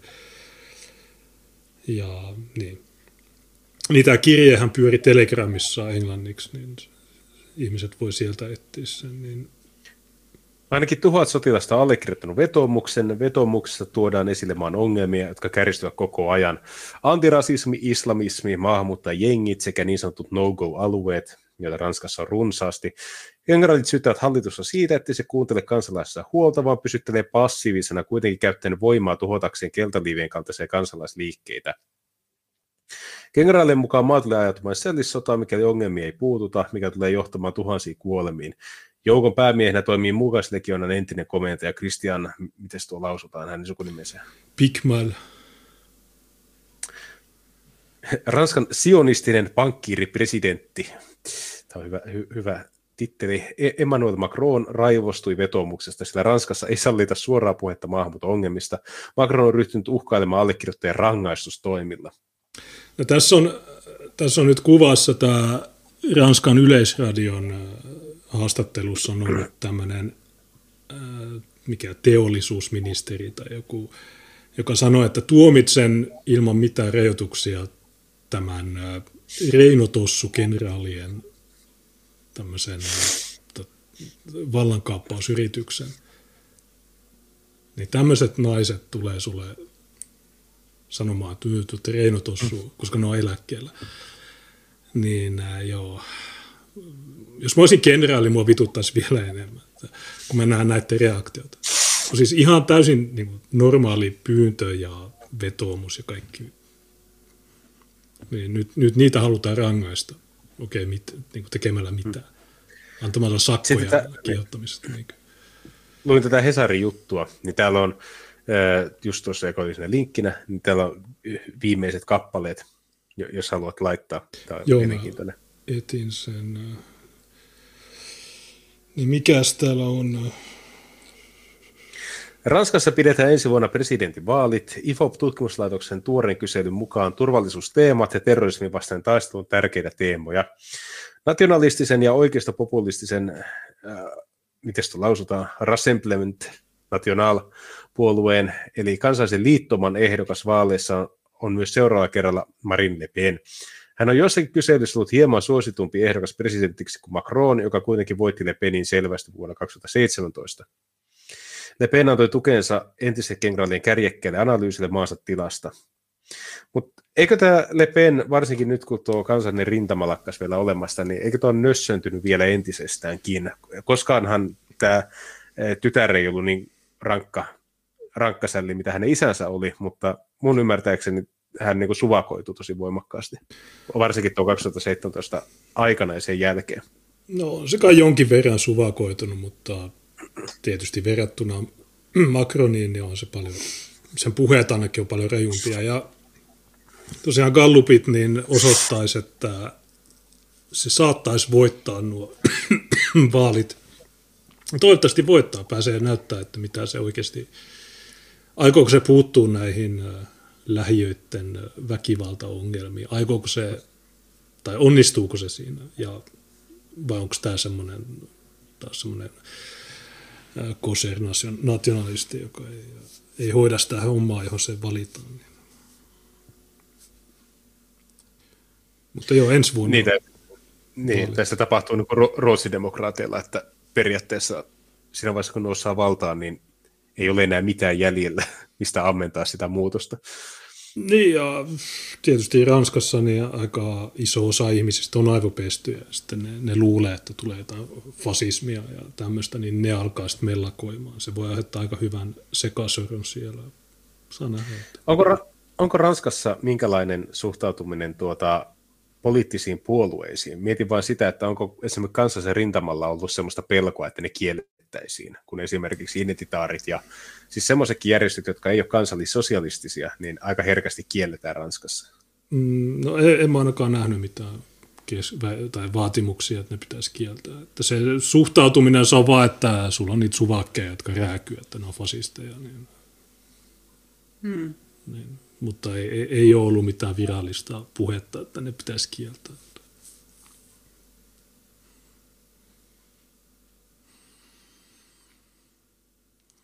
Sitten tuota, ö, saatiin juuri korvanappiin tietoa, että Ylelle on tullut lisää tuhtia tavaraa. Halutaanko me käydä sitä läpi ennen kuin päästään sateenkaarivähemmistöihin? Öö, no mikä se, mitäs Yle vinkuu? Onko siellä Mikä otsikko? Se on tämmöinen kuin harrastaja teatterissa valkoinen näytteli tummaihoista. Mä tiedän jo otsikoista, että tämä, tämä, on, tämä on varmaan tosi hyvä juttu. Joo, tuossa Yle, niin juuri laittoi kaksi euroa. Ylellä Blackface-kausti käsittelyn kysymysmerkki, no just saman aikaan. No se on, se on, ju, ju, se on juuri se. Mutta me toteutetaan kaikki heti kun pyydetään, niin heti tulee... Ennen kuin pyydetään. Niin, ennen, in before, uh, in mm. before the super chat, niin miksi blackface ei silti ole ok? Tutkija selittää. Okei, okay, kerran, nyt, nyt, tutkija. nyt, mä, nyt on tutkija. Mä en ole ymmärtänyt, että miksi. Kuka on tutkija? Olisiko Penita Heiskanen? Oula. Sara Salmani. Dimmu. tai sitten se Mikaela Moua, se voi kans olla. Se muuten voisi olla. Entä se ollut se mobiilisovellus? Se... Ei kun Sara Salmani ei ole tutkija, ei se voi olla se, mutta Benita Heiskanen voisi olla, kun se on semmoinen, joka yleensä on tämmöisissä jutuissa. Se tietää Amerikasta. Sotkamalaisen harrastelijateatteriryhmän uuden näytelmän yksi hahmo on musta, sotkamolaisen harrastelijateatteri, voi vittu mikä mittaluokka. Okei, okay, nyt shut it down. Sotkamo. Ne ei ole Sotkamosta löytäneet niin kuukeria, koska Sotkamo on Sotkamo. ja, ja no semmoinen hahmo on kumminkin tarvittu. Niin olisiko se pitänyt niin lennättää se kuukeri jostakin isäkeskuksesta sinne sitä näytelmää varten vai? On nyt Kajanissa. Mutta siis, hei, hei mieti, kun sä luet Yle juttua. Sotkamolaisessa harrastelijateatterissa esiintyy jotain kuuma juttu, Yle luetu juttu. Juuri nyt. ju, ju, juuri nyt. Sotkamo Sotkamossa on 10 000 asukasta. Niin, Sotkamossa varmaan huima tarjonta niin näistä ää, rotuvähemmistöihin kuuluvista näyttelijöistä. Sotkamolaisen harrastelijateatteriryhmän uuden näytelmän yksi hahmo on musta, jota näyttelee valkoihoinen näyttelijä. Sotkamo on liian valkoinen. Hänen kasvonsa ovat maalattu roolihahmoa varten tummaksi. Kyseessä on blackface-ilmiö, jota pidetään loukkaavana ja rasistisena. Okei, okay, Sotkamo, you had one job. Yeah. Sotkamo, I am disappointed. Enää koskaan miettinyt. Sitten, sitten tässä on nämä Yleen nopeat ja syvät uutiset me, en, me ei haluta kuunnella, mitä me halutaan lukea. Sotkamoisen kansalaisopiston aikuisten har... on, nyt on, on, saanut täi, on saanut täikammalla kyllä etsiä. Nyt perutaan Sotkamola... tuet. Li Andersson, Sot... onko se peru nämä tuet? Sotkamolaisen kansalaisopiston aikuisten harrastajateatterien ryhmän Uudessa näytelmässä valkoihoinen näyttelijä esittää mustaa ja tämän kasvot on värjätty. Näytelmä ei ole vielä saanut ensi iltaa. Näytelmän ohjaaja Iina Korhonen miettii, tuleeko se ikinä saamaankaan. Siis se joudut sotkamalaisessa aikuisten äh, harrastelijateatterissa miettimään ohjaajan roolissa, että kyetäänkö me ikinä julkaisemaan tätä uutta näytelmää, koska meillä ei ole mustaa näyttelijää. Hmm. Sotkamosta! Mistä pitäisi kantaa vastuunsa, että tämmöinen... se ei Sotkamon valtuustossa, niin pitäisi olla yhdenvertaisuussuunnitelma. Hmm. Jos, jos tuota ei ole vielä niin kun, jos saanut ensi iltaa, niin miten Yle on saanut edes tietoa sen, että siellä on tämmöinen majesteettirikos tehty? Onko se ohjaaja itse käräyttänyt itteensä? No kun sitä mäkin mietin, että mi- miten tämä on päätynyt Yleen tietoon? Tämä on vähän niin kuin se, se uusin, se, Hels- ei kun se Espoon kaikkien vaalit, ää, niin sinne tuli rasistis, rasistinen hyökkäys sinne. Niin tämä on jo toinen tai kolmas kerta, niin nämä on ilmeisesti tämmöisiä jul- julkisuustempauksia, että mm. ne pääsee uhriutumaan. Mutta joo, Iina Korona on varmaan soittanut Ylelle. Että, että hei, meillä on tämmöinen blackface-juttu, voitteko te, tuokaa kamerat, satelliittiautot ja kaikki. Tuokaa rysky ja Oula puhumaan. Blackface tarkoittaa sitä, kun valkoihoinen maalaa kasvonsa tummaksi, esittää tummaihoista. Se on rasistinen perinne, joka juurtaa juurensa 1800-luvun New Yorkiin, jossa valkoiset näyttelijät mustasilla kasvonsa näytelläkseen orjia. Ai, tätä ennenkö ei ole ollut, niin esimerkiksi silloin kun Shakespearein näytelmiä esitettiin 1500-luvulla ja tuota, äh, niissä oli mustia hahmoja, niin silloin kun ei ollut blackfacea. Silloin ei ollut keksitty sitä sanaa. Musta ei oltu keksitty vielä silloin. Koska siis kesäyön unelmassahan on yksi musta roolihahmo, niin tuota... Pitäisikö mun uskoa, että se, se ei ole ollut blackfaceissa? Niin, tai, tier, tai tiernapojat. Niin. Onko sun lähdettä? Tai ihan mikä tahansa eurooppalainen perinne, mihin liittyy just tuommoinen. Mutta koska näihin eurooppalaisiin perinteisiin ei liity mitään rasismia, ne on vaan niin ihmisiä esittämässä mustaa henkeä, niin ne joutuu niin ottamaan tuon amerikkalaisen kontekstin tälle asialle, jotta ne voi tulistaa rasismista.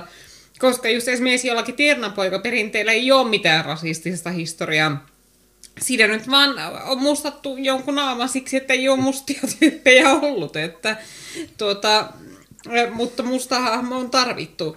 Niin ne joutuu niin vetämään Eurooppaan tuo Yhdysvaltain historian, jolla ei mitään tekemistä meidän kanssa saahakseen aikaan näitä rasismiulinoita. Näyttelijät matkivat mustien orjien puhetapaa, ulkonäköä, tanssia ja laulua, viihteellistivät orjuuden. Samalla vähäteltiin sitä kärsimystä, mitä orjuuteen liittyy. Helsingin yliopiston sosiologian apulaisprofessori Lena Näre kertoo. Öö, siis mietipä kuuma linja. Onko Lena Näre siellä? Juu. No kuule, Sotkamolaisessa harrastelijateatterissa, niin, niin siellä ei ole löytynyt mustaa näyttelijää. Niin. niin ne on laittanut blackface näyttelijälle. Ei, ei saata. Pakkaa laukut. Pesee lentää yes, sotkaan. Työpäivä, työpäivä, hanskat kouraan ja nyt. Tota, Mutta onko tämä totta, että ne näyttelijät niissä Black, että ne näytteli nimenomaan orjia?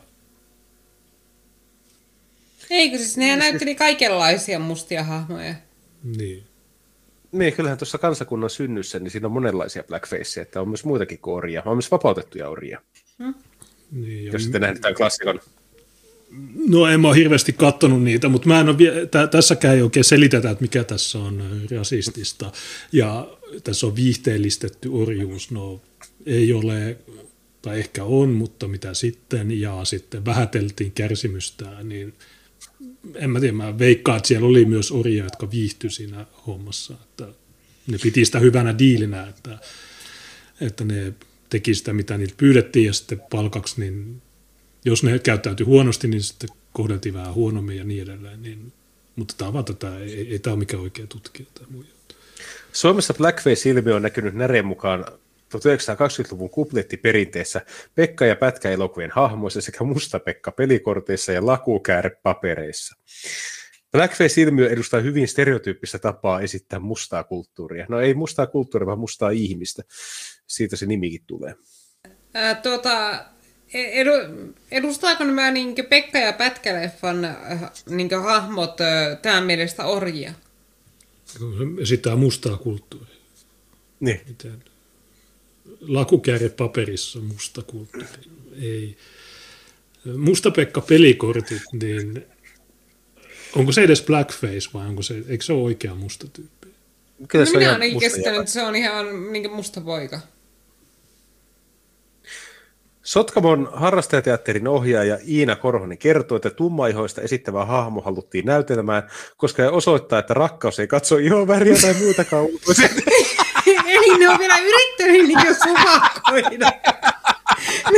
ja sitten ne on onnistuneet tuottaa rasismikoululle. Ne halusi tehdä, ne halusi tehdä semmoisen äh, tyypillisen hampurilaismainoksen. Semmoinen Toyota-mainos, että hei, tässä on musta mies tässä.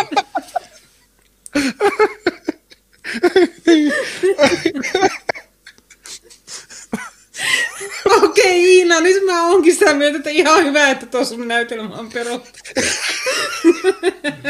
Le- Leena Näre sanoi, että ei, Ihan perutaan menemään.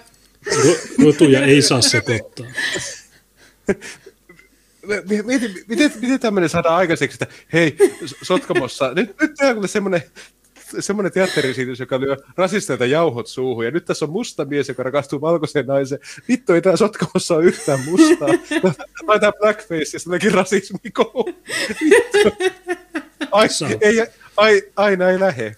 Lähtee tuet ja saa potkut. Miten se ei arvannut, että, eh, että onko tämä niin Iina mahdollisesti joku vähän niin kuin semmoinen junttiversio Suvakista, että se ei ole ihan yhtä niin perillä näistä niin viimeisimmistä hullutuksista. Vai onko se mahdollisesti joku vähän niin vanhemman polven sillä, että se ei tiedä näistä niin blackface eh, tuota, pöyristyksistä ja sellaista, vai miten se ei osannut odottaa tätä? Mutta näette, ne, itse asiassa, ää, mikä se oli, ää, niin TDS, mä nykyään käytän vaan sitä lähteenä, niin, niin se Mike Inox sanoi, että näiden suvakkien pitäisi soittaa meille ennen kuin ne tekee mitään, koska me tiedetään kaikki jutut, jotka on rasisti. Me tiedetään kaikki jutut jo ennen kuin ne aiheuttaa kohu, me tiedetään, että tuo tulee aiheuttaa kohu, me tiedetään kaikki nämä. Mm. Niin meidän pitäisi perustaa sellainen palvelu, jossa suvakit kysyy, no onko tämä rasistista? Ja jos mä sanon, no ei, tuosta Helsingin Sanomat ei, ei tule sosiologian profaa, niin silloin ne, vois, niin ne, ne itse välttyisi näiltä kohuilta. Me voitaisiin tehdä tämmöinen ja se olisi semmoinen lisäpalvelu monokulttuurille. Työryhmä kävi Korhosen mukaan keskustelua siitä, voiko joku kokea hahmon loukkaavaksi. He tulivat siihen lopputulokseen, että näytelmän nähtyään ihmiset ymmärtävät näytelmän pointin, eikä kenellekään jää loukkaantunut olo. Tuntuu hieman epäreilulta, että näytelmä, te- että näytelmä teilataan jo ennen kuin se on saanut näkyä. You never expect uh, No social... sä oot itse asiassa omaa suvakkisken edes valinnut, niin ö, nautin nyt koko raideesta Jos- siitä, että minkälaista se Hei, supporukka hei, on. hei, hei. Korho, Korhonen kertoo, että hän on tietoinen blackface-ilmiöstä, ja siitä keskusteltiin työryhmän kanssa paljon näytelmää edetessä. Sä oot Hän tietoinen. kuitenkin kokee, hän kuitenkin kokee, etteivät he ole syyllistyneet rasistiseen toimintaan. ei, ei toimi.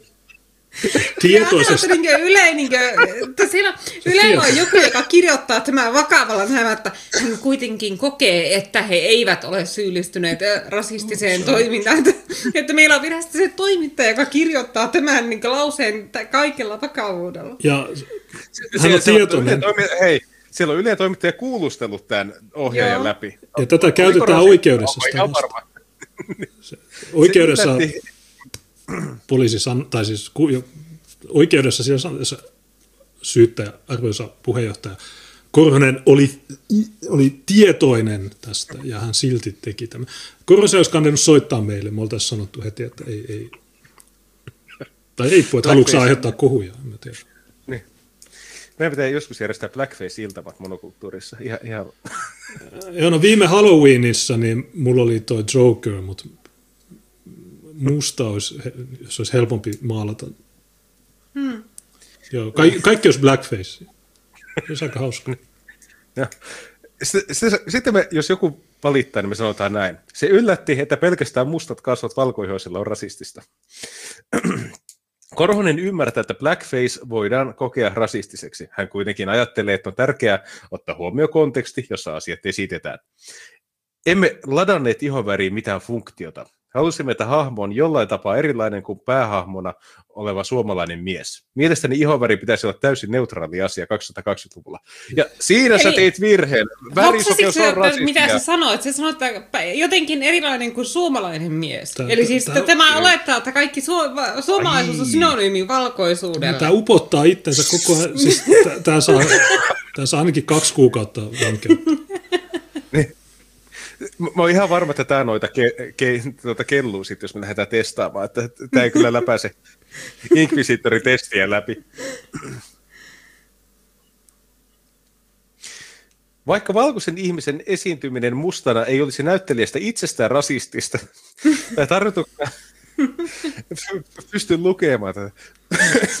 Tarkoituksena ei ole loukata ketään, ei se Lena Näre mukaan poista sitä, että blackface on loukkaava. Ketä se loukkaa, tar- koska ajatellaanpa, niin, että tässä on se sotkamolainen harrastajateatteri, jonka näytelmän näkee ehkä niin 30 sotkamolaista, mm. jos hyvä tuuri käy. Että jos oikein niin yleisöryntäys tulee. Ja varmastikaan yksikään värillinen ei tätä näytelmää olisi päätynyt edes näkemään tai tästä näytelmästä koskaan kuulemaan. Niin miten on mahdollista, että joku värillinen olisi voinut tästä loukkaantua, kun ei olisi koskaan tästä edes kuulleet? No varmaan koko Hupara ja Jebo ja, ja ketäs Pella, niin Oula ja No, Dimbo on varmaan twiitannut tästä.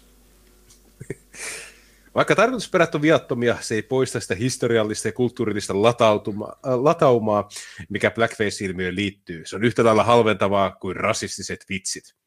Nären mukaan kaikki eivät vieläkään ymmärrä blackface-ilmiön rasistisuutta ja siihen liittyvää historiaa. Siksi asia vaatii hänen mielestä edelleen yhteiskunnallista keskustelua. Oi herra Jumala, onpa hyvä, että tällä tätä keskustelua. Aina kun mä käyn kaupassa, niin porukka tulee niin kuin vahinko blackfaceissa vastaan. Mm. Mitä?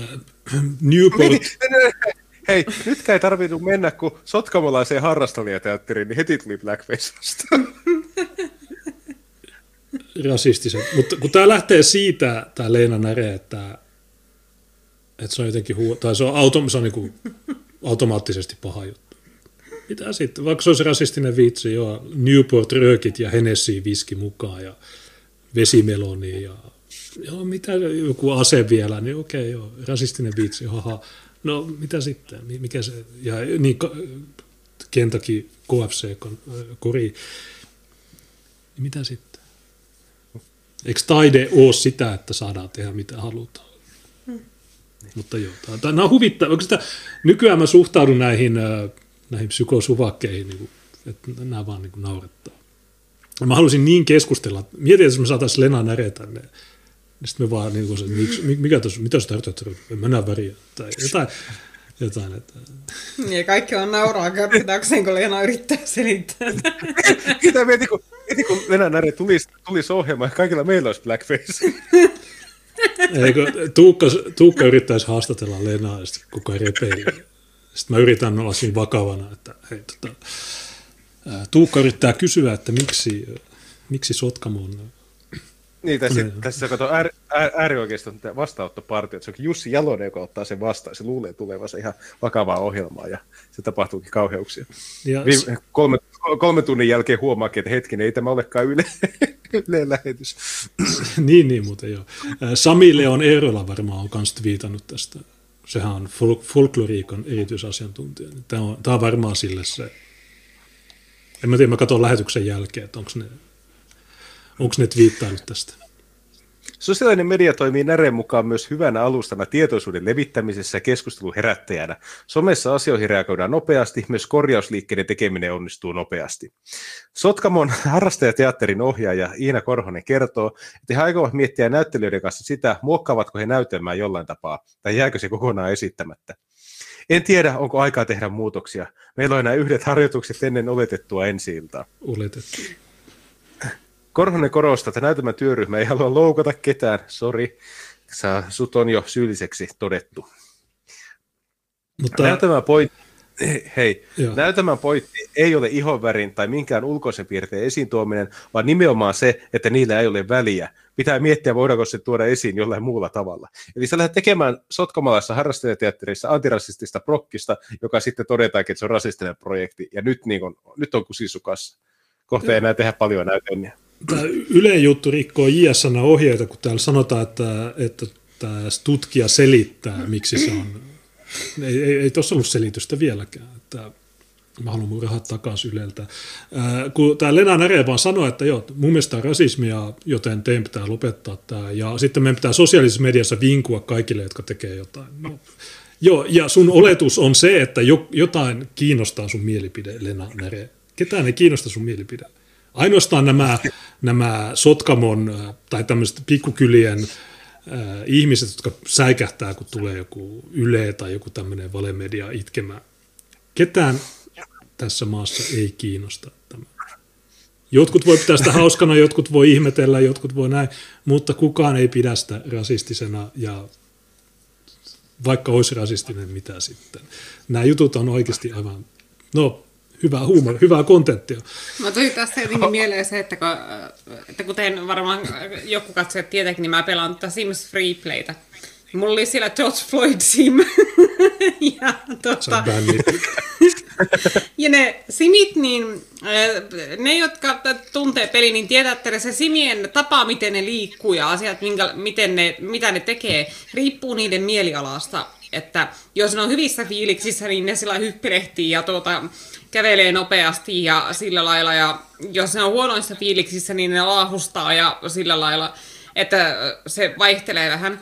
Ja sitten tuota, ää, mä ihan vahingossa hoksasin, niin se George Floyd sim, koska se, se oli niinkö innostuneessa mielialassa. Se teki semmoisen tanssin, niin justiinsa niin se teki se siinä ruokakaupan valvontakamerat aletteella.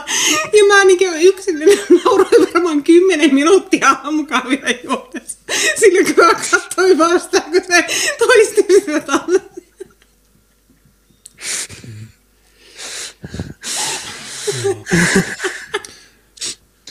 Tässä, tuota, tässä, tässä jutussa vielä paras on tehkö nuo tagit. Har, harrastajateatterit, näytelmät, rasismi. Nyt on harvinainen kompo. Tässä on kolme minuuttia 33. No mä ei kuunnella sitä nyt, mä, mä pidän tämän, katsotaan, että jos me perjantaina kuunneltaan sitä. Mutta en mä tiedä, siinä, ja. mä haluan kuulla, miltä Lena Nere kuulostaa, että minkälainen niin. stalinisti sieltä kuoriutuu. Niin. Mutta... Ja, ja hei, hei, mikä on hauskaa, kun painat tuon tagin rasismi, jos sä painat sen, niin siellä on tullut tänään kaksi uutista. Toinen on Yle Aamu tänään, EU-elvytyspaketin hyväksyntä vaatii kahden kolmassa enemmistö. Miksi se tämäkin on rasismi? Uh, vier, vieraana myös koomikko Eve Kulmala, joka vääntää sketsejä rasisteista, valkoisista miehistä ja feministeistä. Okei, okay, no niin. Mm-hmm. Täällä on myös, uh, joutuuko oikeuteen, jos kutsuu rasistia rasistiksi. Sitten on Oulun torilla tehty polttopulloisku. Ja täällä on, että suomalaiset syrjivät Petsamon saamelaisia kuin siirtomaaherroita. Okei. Tota, mutta elvytyspakettikin on, koska ne on euro, no, keski-eurooppalaiset, niin ne, ne italialaiset ei ole valkoisia, niin, niin se on rasismi. Sitten, sitten oli tuota, Tiinan ää, niin kuin, löytämä uutinen. Sinisten entinen kansanedustaja Matti Torvinen on liittynyt kokoomukseen. Pitää kokoomuksen arvoja tärkeinä. Tämä oli ilo-uutinen. Sinisten Torvinen Yle. Onko se Yleltä vai? Joo. On. Se on varmaan joka mediassa. Mutta tosiaan kun eilen, e- eilen kokoomus sai jonkin verran mainehaittaa sosiaalisessa mediassa, mutta nyt, nyt, nyt ne veti ässän. Valtin, valttikortin. Niin oli tämä salainen ase haat, ette osannut odottaa tätä. Tämä oli nerokas veto. Matti Torvinen. Niin, Joo, ja mä tuossa tein tällaisen koosteen, kun mä hoksasin, että Matti Torvinen on unohtanut siivota Twitter-tililtään kaikki kokoomusvastaiset twiitit ennen tätä loikkailmoitusta. Niin mulla on okay. kuvakooste äh, mun Twitterissä tästä. Ja täällä on yksi, mikä on erityisen hyvä. Eli äh, mikäköhän se olikaan? Kalevalasta. Rehti vapauden sinivalkoinen kotka varjelee sinisiä omiaan. Samaan aikaan hautaustoimiston pesoskorppi kokoomus ruoja etsii sinisestä laumasta eksyneitä lampaita, ahdistaa kuukausia petosta ja uhkailua. Pian la- lampaan arkulla raakkuu Pesonen. Ruo, hashtag ruoja, hashtag kokoomus, hashtag sote. Eli Pesoskorppi etsii sinisestä laumasta eksyneitä lampaita ja nyt taitaa olla niin, että tuota, Matti on Löytyi. itse täällä, Matti, Matti on nyt löydetty. Matti, Matti Torvinen 2018, säälittävää seurata, kokoomuksen propagandalehti käy elonjäämistaistoon. höpö höpö juttu. Toinen kokkari, toinen kommari, hehe. Joo, tämä on vähän... Äh, mutta okei, miksi, miksi ne, no siis äh, tämä, mikä tämän nimi on, Torvinen, niin... Se haukkuu Petteri Orpo ja se twiitti se, se on hyökkäys hauskaa. Niin. Niin, tota, hän on... Ehkä olisi kannattanut niinku käydä tuot, no, aiemmat twiitit kokoomuksesta läpi. No, ei, kun Torvinen, niin se on, se on Chad, ei se välitä mistään. Sä, sä muista, me nähtiin tämä Torvinen silloin rotuarilla Oulussa, kun ne, mä en muista mitä ne teki, keräskö ne sinisille kortteja vai mitä, niin me mentiin sinne ja yritettiin jutella sen, sen kanssa, mutta siitä ei oikein tullut mitään. Ja se oli niin hyvä video, että Sebastian Tynkkynen pyysi se ei varastunut ilman lupaa, vaan se pyysi, että saako mä ottaa tuon. Mä sanoin, joo, tietysti.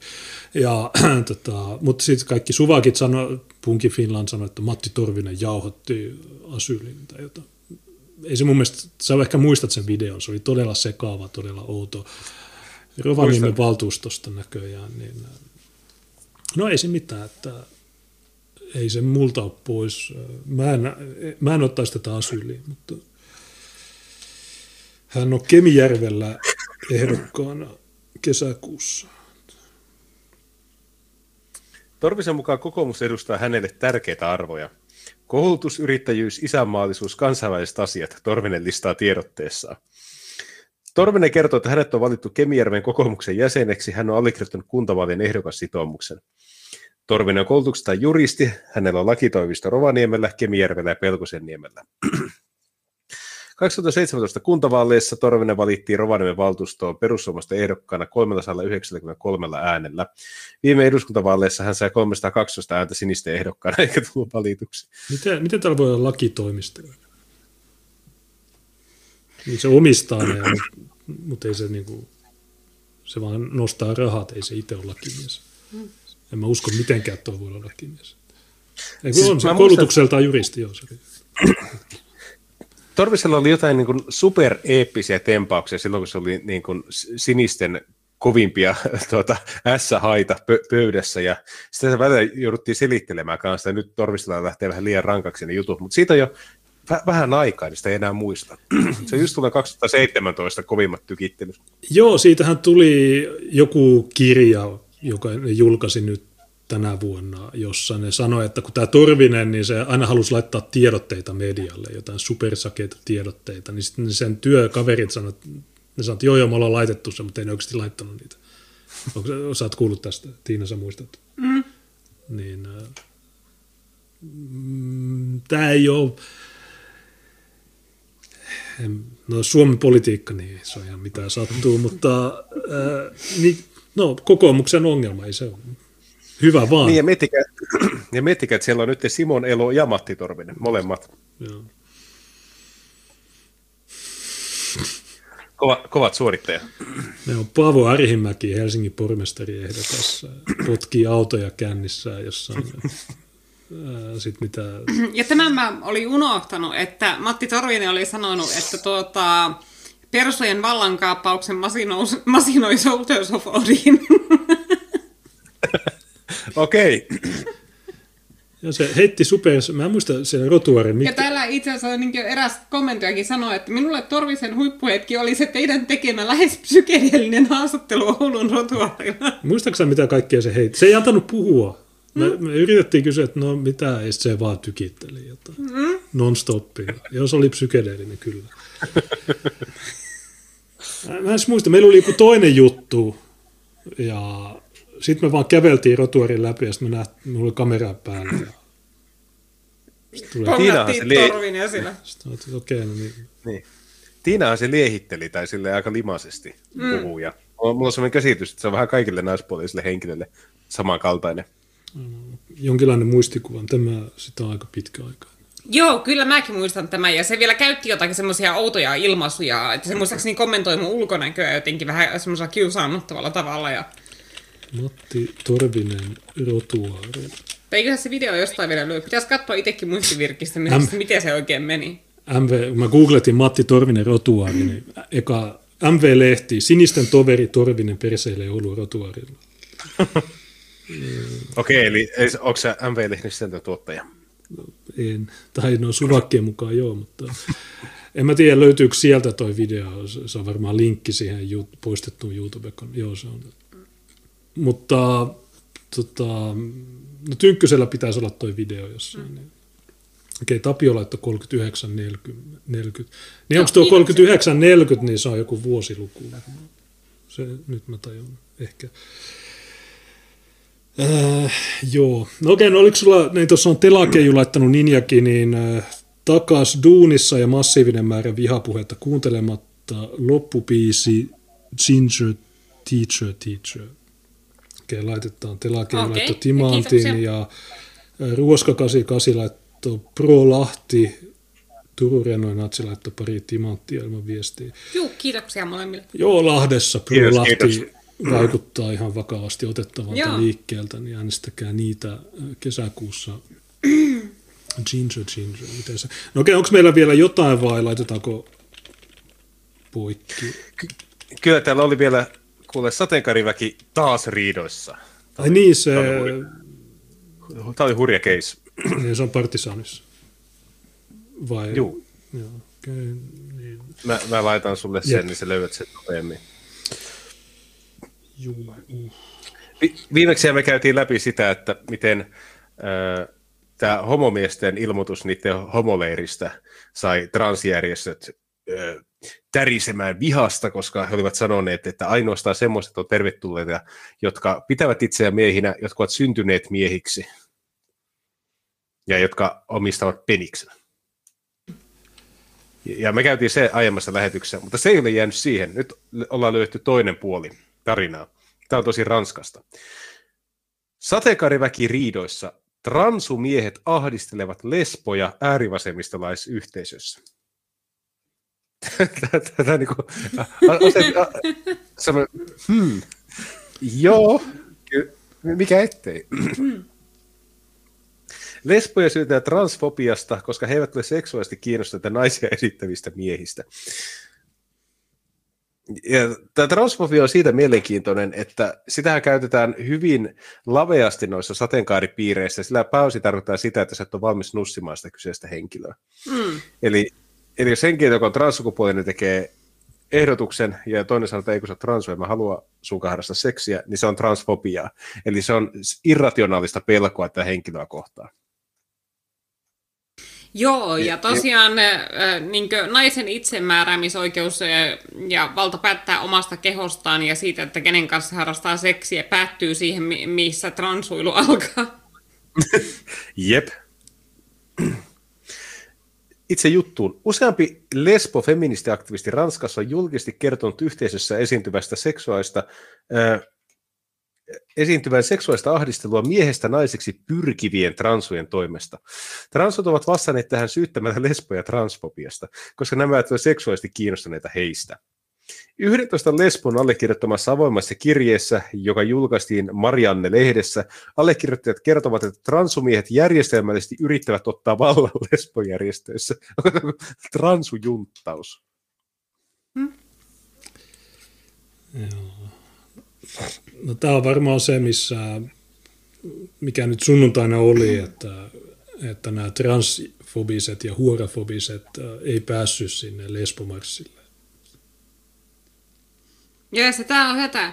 Heidän johtamissaan tiloissa joudumme käymään läpi työpajoja nimeltä genitaalisten mieltymysten purkaminen, joissa meitä aivopestään olemaan tuntematta vastahakoisuutta yhdyntään ja fellaation kirjeessä sanotaan – Eli siis tää on vähän niin kuin niitä semmoinen tosi kieroutunut versio jostakin kirkon eheytyshoidosta homoseksuaaleille.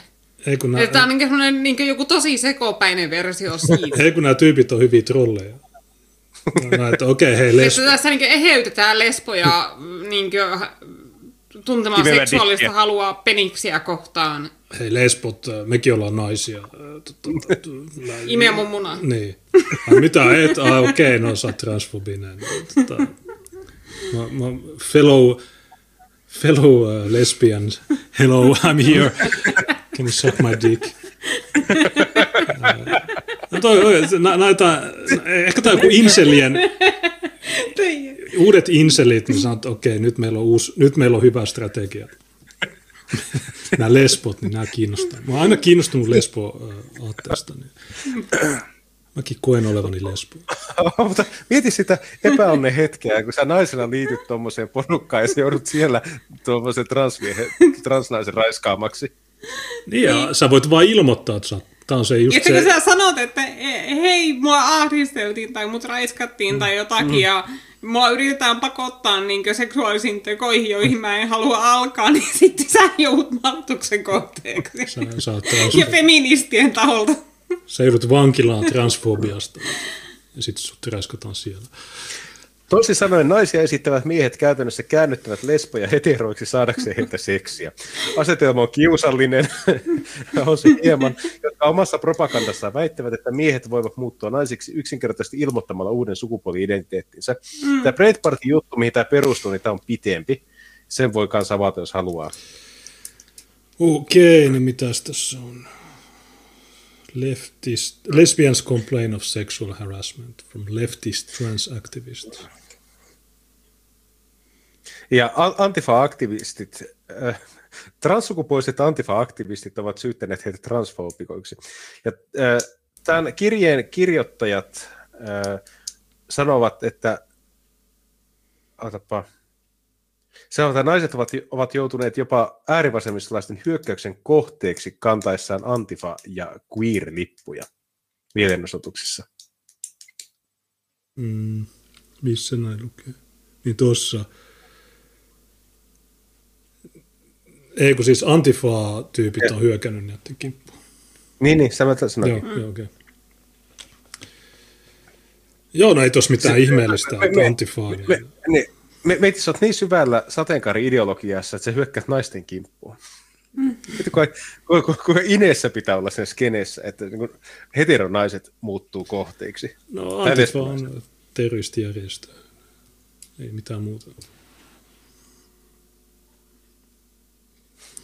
Mutta tosiaan tähän transfobia ja huorafobia juttuun niin oli se hauskaa, että kun nämä marssi sunnuntaina, mä en tiedä, onko tämä nyt, nämä on vanhempia juttuja, niin tässä viime sunnuntaina niin nämä marssi, ja siellä oli, kun tässä Breitbartinkin jutussa sanotaan, että täällä ää, maahanmuuttajalähiöissä lesbot eivät voi olla avoimesti lesboja, niin siinä just siinä sunnuntain jutussa oli muslimilesboja ja rodullistetut lesbot ja kaikki nämä, mutta siitä oli poistettu transfobiset ja huorafobiset lesbot. Ja kaikista hauskin oli se, kun mus, Pariisin muslimit tuli ja sanoi, että hei, älkää sekoittako islamia teidän sekoiluun. Me mieluummin ollaan islamofobien kanssa kuin teidän kanssa. Tämä oli, tämä oli niin timanttinen juttu, että mä nauroin sille. Allekirjoittajat väittävät, että on kasvava paine nuoria lesboja kohtaan Ranskassa, että heidän tulisi ottaa testosteroni-injektioita. Mm. Ja psykologit kuulemma kannustavat nuoria ihmisiä sukupuolen muutokseen. Mut- Pitäen, pitäen, heidät, pitä- pitäen heitä tukahdettuina. Ja mm, sitten mitä tuossa, että, että tämän niin kuin uuden pseudofeminismin näkökulmasta, kun nainen sanoo ei, se ei välttämättä tarkoita todellisuudessa ei. Naiset sortavat miehiä kieltämällä by denouncing sexual violence, eli, eli mitä naiset hyökkää, ää, sortavat miehiä Tota, puhumalla niin. niin, ilmiantamallaan seksuaalisen väkivallan. ilme, niin. ja lapset voivat, tuota, voivat antaa suostumuksen mihin, mihin tahansa, mihin tahansa, milloin tahansa, kirjoittajat väittävät. Eli nämä on niitä OG-feministejä, toisen aallon feministejä. Nämä kritisoivat. Tämä on niinku, niinku no, no, niin kuin kaikki normaalit niin kuin, niin, eikö, tuleeko jossain vaiheessa semmoinen juttu, että tämä LGBT-sekoilu niin tämä julistetaan laittomaksi? Että tässä on tarkoitus hyväksikäyttää lapsia ja sitten vielä lisäksi räiskata naisia ja tehdä tämmöisiä kirurgisia operaatioita, jotka aiheuttaa mielet, tai siis, jotka aiheuttaa itsemurhia transuissa. Niin voiko, tämän, voiko joku puolue julistaa, että tämä, tämä, on, tämä on laitonta? Vuonna 2019 feministin kirjoittaja Natasha Chart sanoi tuota, seksuaalista ja poliittisesta niin kuin, ahdistelusta transsukupuolisten yksilöiden toimesta. Ja sanoi, että lesbot ovat olleet vuosien ajan tuota, näiden ahdistelemina, jotka on käytännössä siis heteromiehiä, jotka vain kutsuvat itseään lesboiksi. Niin. Ihan, ihan hyvä taktiikka. Niin, Mikä se, ettei. Niin, fellow lesbian, hello. niin kuin sä voit vaan ilme, ei sun tarvii niitä operaatioita tehdä. Sä voit vaan sanoa, että niin. hei, anteeksi, mä oon trans. Mä koen olevani nainen. Joten mäkin olen mm. lesbo. Mitä, sä oot nainen, sä tykkäät naisista, sä oot lesbo. Okei, no mäkin olen nainen, mäkin tykkään naisista. Okei, mäkin olen lesbo. Miksi me voidaan lesboilla yhdessä? Niin, äh, mutta just tämän takia niin tämä, pitäisi kieltää, tämä, vitun, äh, ident, ei identiteettipolitiikka, mutta tämä seksuaali, trans, tämä transjuttu, niin tämä on ihan täysin mielisairasta myös homot ja tämmöiset, niin ne ei nyt ihan täysin terveitä ole, ei niitä tarvitsisi tuolla marssia. Mutta jos ne ei hillu kaduilla, niin okei, niitä tarvii telottaa. Mutta nämä transut, niin tämä ihan, tätä ei voi kukaan normaali hyväksyä. Tätä pitää vastustaa kovasti. Ja Breitbart, niin se on just tämmöinen, tämmöinen että ne, ne kertoo tämmöisiä itsestäänselvyyksiä, mutta ei tarpeeksi semmoinen jyrkkä, radikaali äh, mielipide mun mielestä. Hmm. Niin, tämä on ehkä vähän semmoinen, että katsokaa, nyt mennään taas vähän liian pitkälle. Niin. Tämä on vähän semmoinen. Mitä semmoinen sanoa, että tämä on ihan vitu sairasta. Niin, Mut niin. Viime, viime vuonna amerikkalainen äh, lesboaktivisti Arielle äh, Scarsella totesi, että hän poistuu sateenkaariyhteisöstä lähes kokonaan tai vain ja ainoastaan sen takia, että hän kohtasi toistuvasti tuota, tuota, huonoa kohtelua tuota, tämän yhteisön jäsenten toimesta ja pääosin transsukupuolisten ihmisten toimesta. Ja jos sun sukupuoli-identiteetti vaihtuu joka to- toinen viikko, niin pitääkö minun seksuaalisen orientaation muuttua samalla? Kuinka, oike- kuinka itseoikeutettu tuo ajattelutapa on, hän kysyi. Ja siis Tämä on erittäin hyvä kysymys. Se on vasta se, että te olette ollut itse ajamassa tätä kehitystä. Ja tasan siinä vaiheessa, kun se menee niin hurjaksi, että te ette enää ole voittava osapuoli, vaan te olette uusi sortava luokka, niin te huomaatte, että nyt, nyt menee vähän liian pitkälle. Niin, me yritettiin se varoittaa teitä, te kutsutte meitä natsimalleiksi, niin okei, nauttikaa nyt siitä teidän hommasta. niin, nyt jos kun transu raiskaa, niin voi ei. Saattaa ihan transfobia. Harvi paikka. Niin, tota, mutta tämä transhomma, niin tämä on täysin, tämä on, niinku, tämä on puhtainta hyvesignalointia, mitä voi olla. Mä olen ihan varma, että kaikki ne, jotka Twitterissä julistautuu trans tai dimmu tai tämmöistä, niin ne ei koskaan edes tavannut transihmisiä, ne ei tiedä mitä ne on. Se ei ole hyvä asia. Tai siis ne ihmiset ei ole hyviä, mutta jostain syystä niitä on muoti-ilmiö ja nämä kaikki puhuu niin kuin noista transihmisiä, mutta tämä on täysin, tämä on yhteiskunta menossa täysin mielisairaaseen. Tai on jo, mutta menossa koko ajan vaan sairaampaan suuntaan. Ja ne voi sanoa mua fobi, fobikoksi, okei okay, ihan samaa, mutta mm.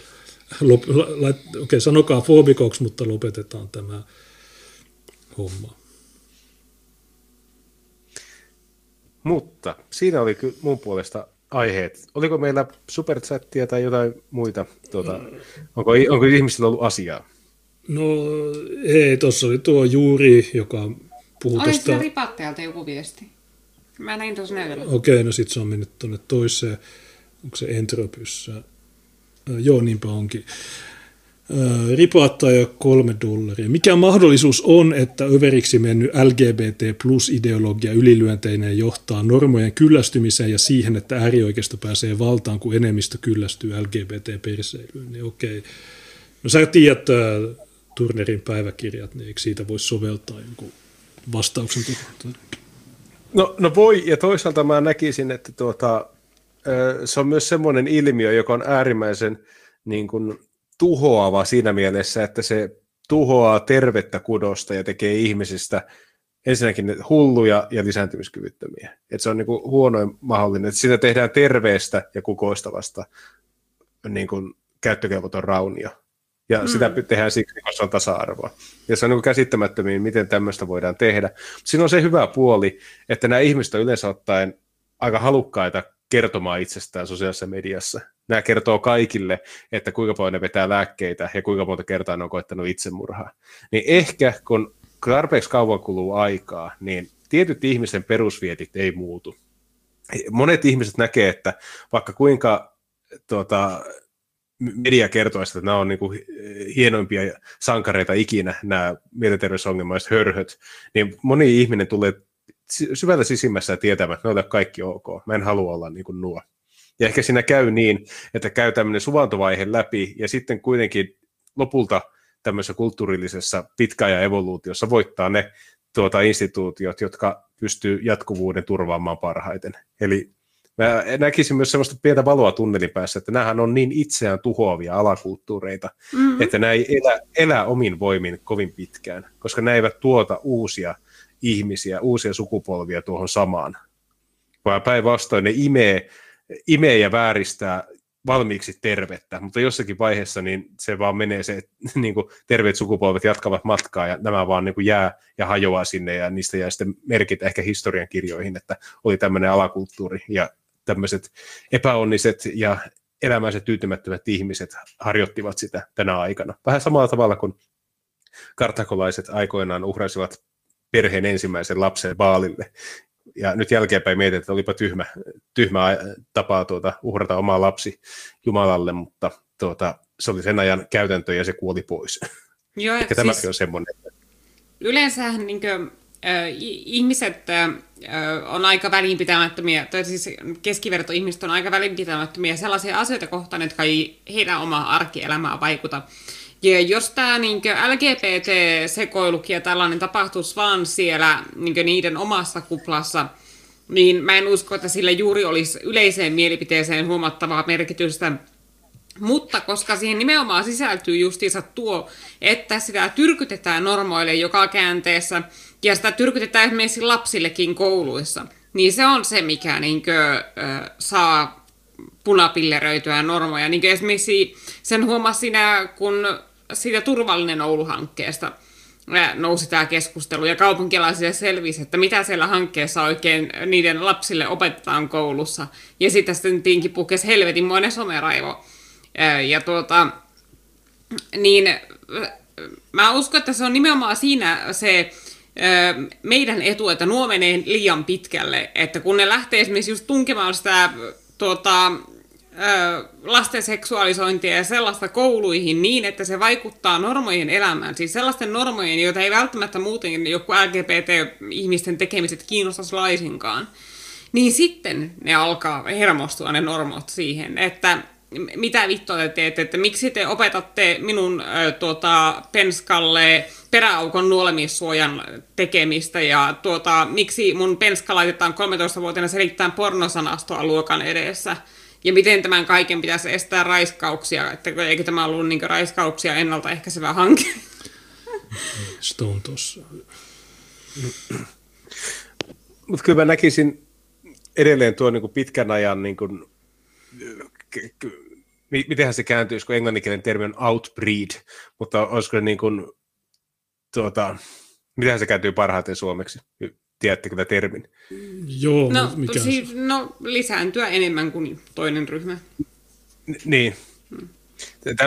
Tämmöinen dominantti lisääntyminen, niin ehkä mä vaan näkisin sen, että tuota, jos pelikenttä on semmoinen, että se jakaantuukin yksittäisiin perheyksiköihin, niin mä näkisin, että jos on niin kuin, katsotaan vaikka seuraavat 50 vuotta, niin on olemassa semmoisia oksia, jotka katkeaa siinä välissä. Ja sitten on semmoisia, jotka jatkaa kukoistamista. Ja mä edelleen näkisin, että vaikka ihmiset on semmoisia laumasieluisia, niin juuri nämä tietyt preferenssit vaikka ulkonäön tai sukupuoliodotusten suhteen, niin ne ei oikein katoa minnekään. Vaan jos mennään tästä 50 vuotta eteenpäin, niin edelleen miehet, joilla on tietty määrä miehisiä hyveitä, niin ne tulee pärjäämään ihan hyvin parisuhdemarkkinoilla. Ja semmoiset naiset, jotka ylläpitävät semmoisia feminiinisiä hyveitä, joita miehet arvostavat, niin ne tulee pärjäämään siinä kanssa.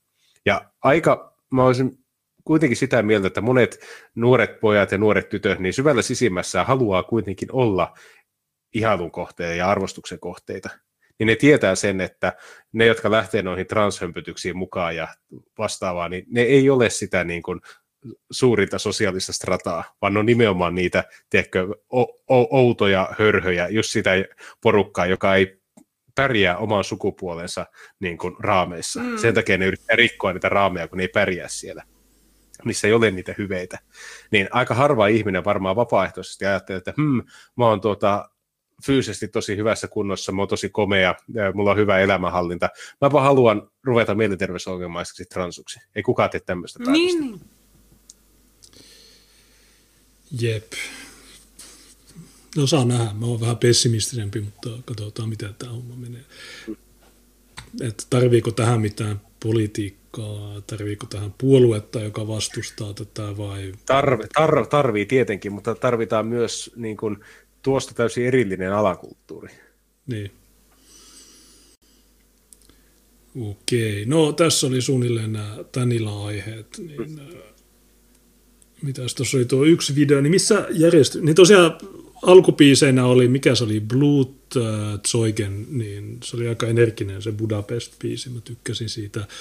Niin tässä loppuun sä oot valkannut kaksi, ähm, mitkä ne oli? Kyllä, sta- äh, Stalverkin tuota, Stalingrad ja sitten olisi tuota suomalaista korpisotaa okay. vielä. Kuten, kuten sanoin tuossa lähetyksen alussa, että sain juuri postista niin kuin tulikuumia raklättyjä, niin ajattelin, että meillä on kuitenkin yleisössä löytyy, löytyy jopa niitäkin, jotka sanovat, että monokulttuuri on ainoa puolue, jolla on hyvät piisit, niin me halutaan traditiota pitää yllä, että laitetaan aina erit kappaleet soimaan mitä aiemmin, ja ottaen huomioon, kuinka paljon mulla näitä levyjä on jo itsellä, niin mahdollisuus, että illan aikana soisi semmoiset biisit, jotka on soinut jo aiemmin, on suhteellisen pieni, jos se ei ole tietoisesti valkannut jotain biisiä, koska se sopii niin hyvin siihen iltaan.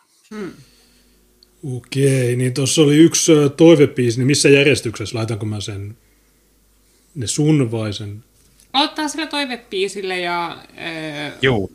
Okei, no mun pitää et, siis, tai siis äh, toi oli laittanut, äh, no ihan hetki, äh, Ginger Teacher, mä en tiedä yhtään mikä tää on, niin se on tämä, äh, kuusi minuuttia.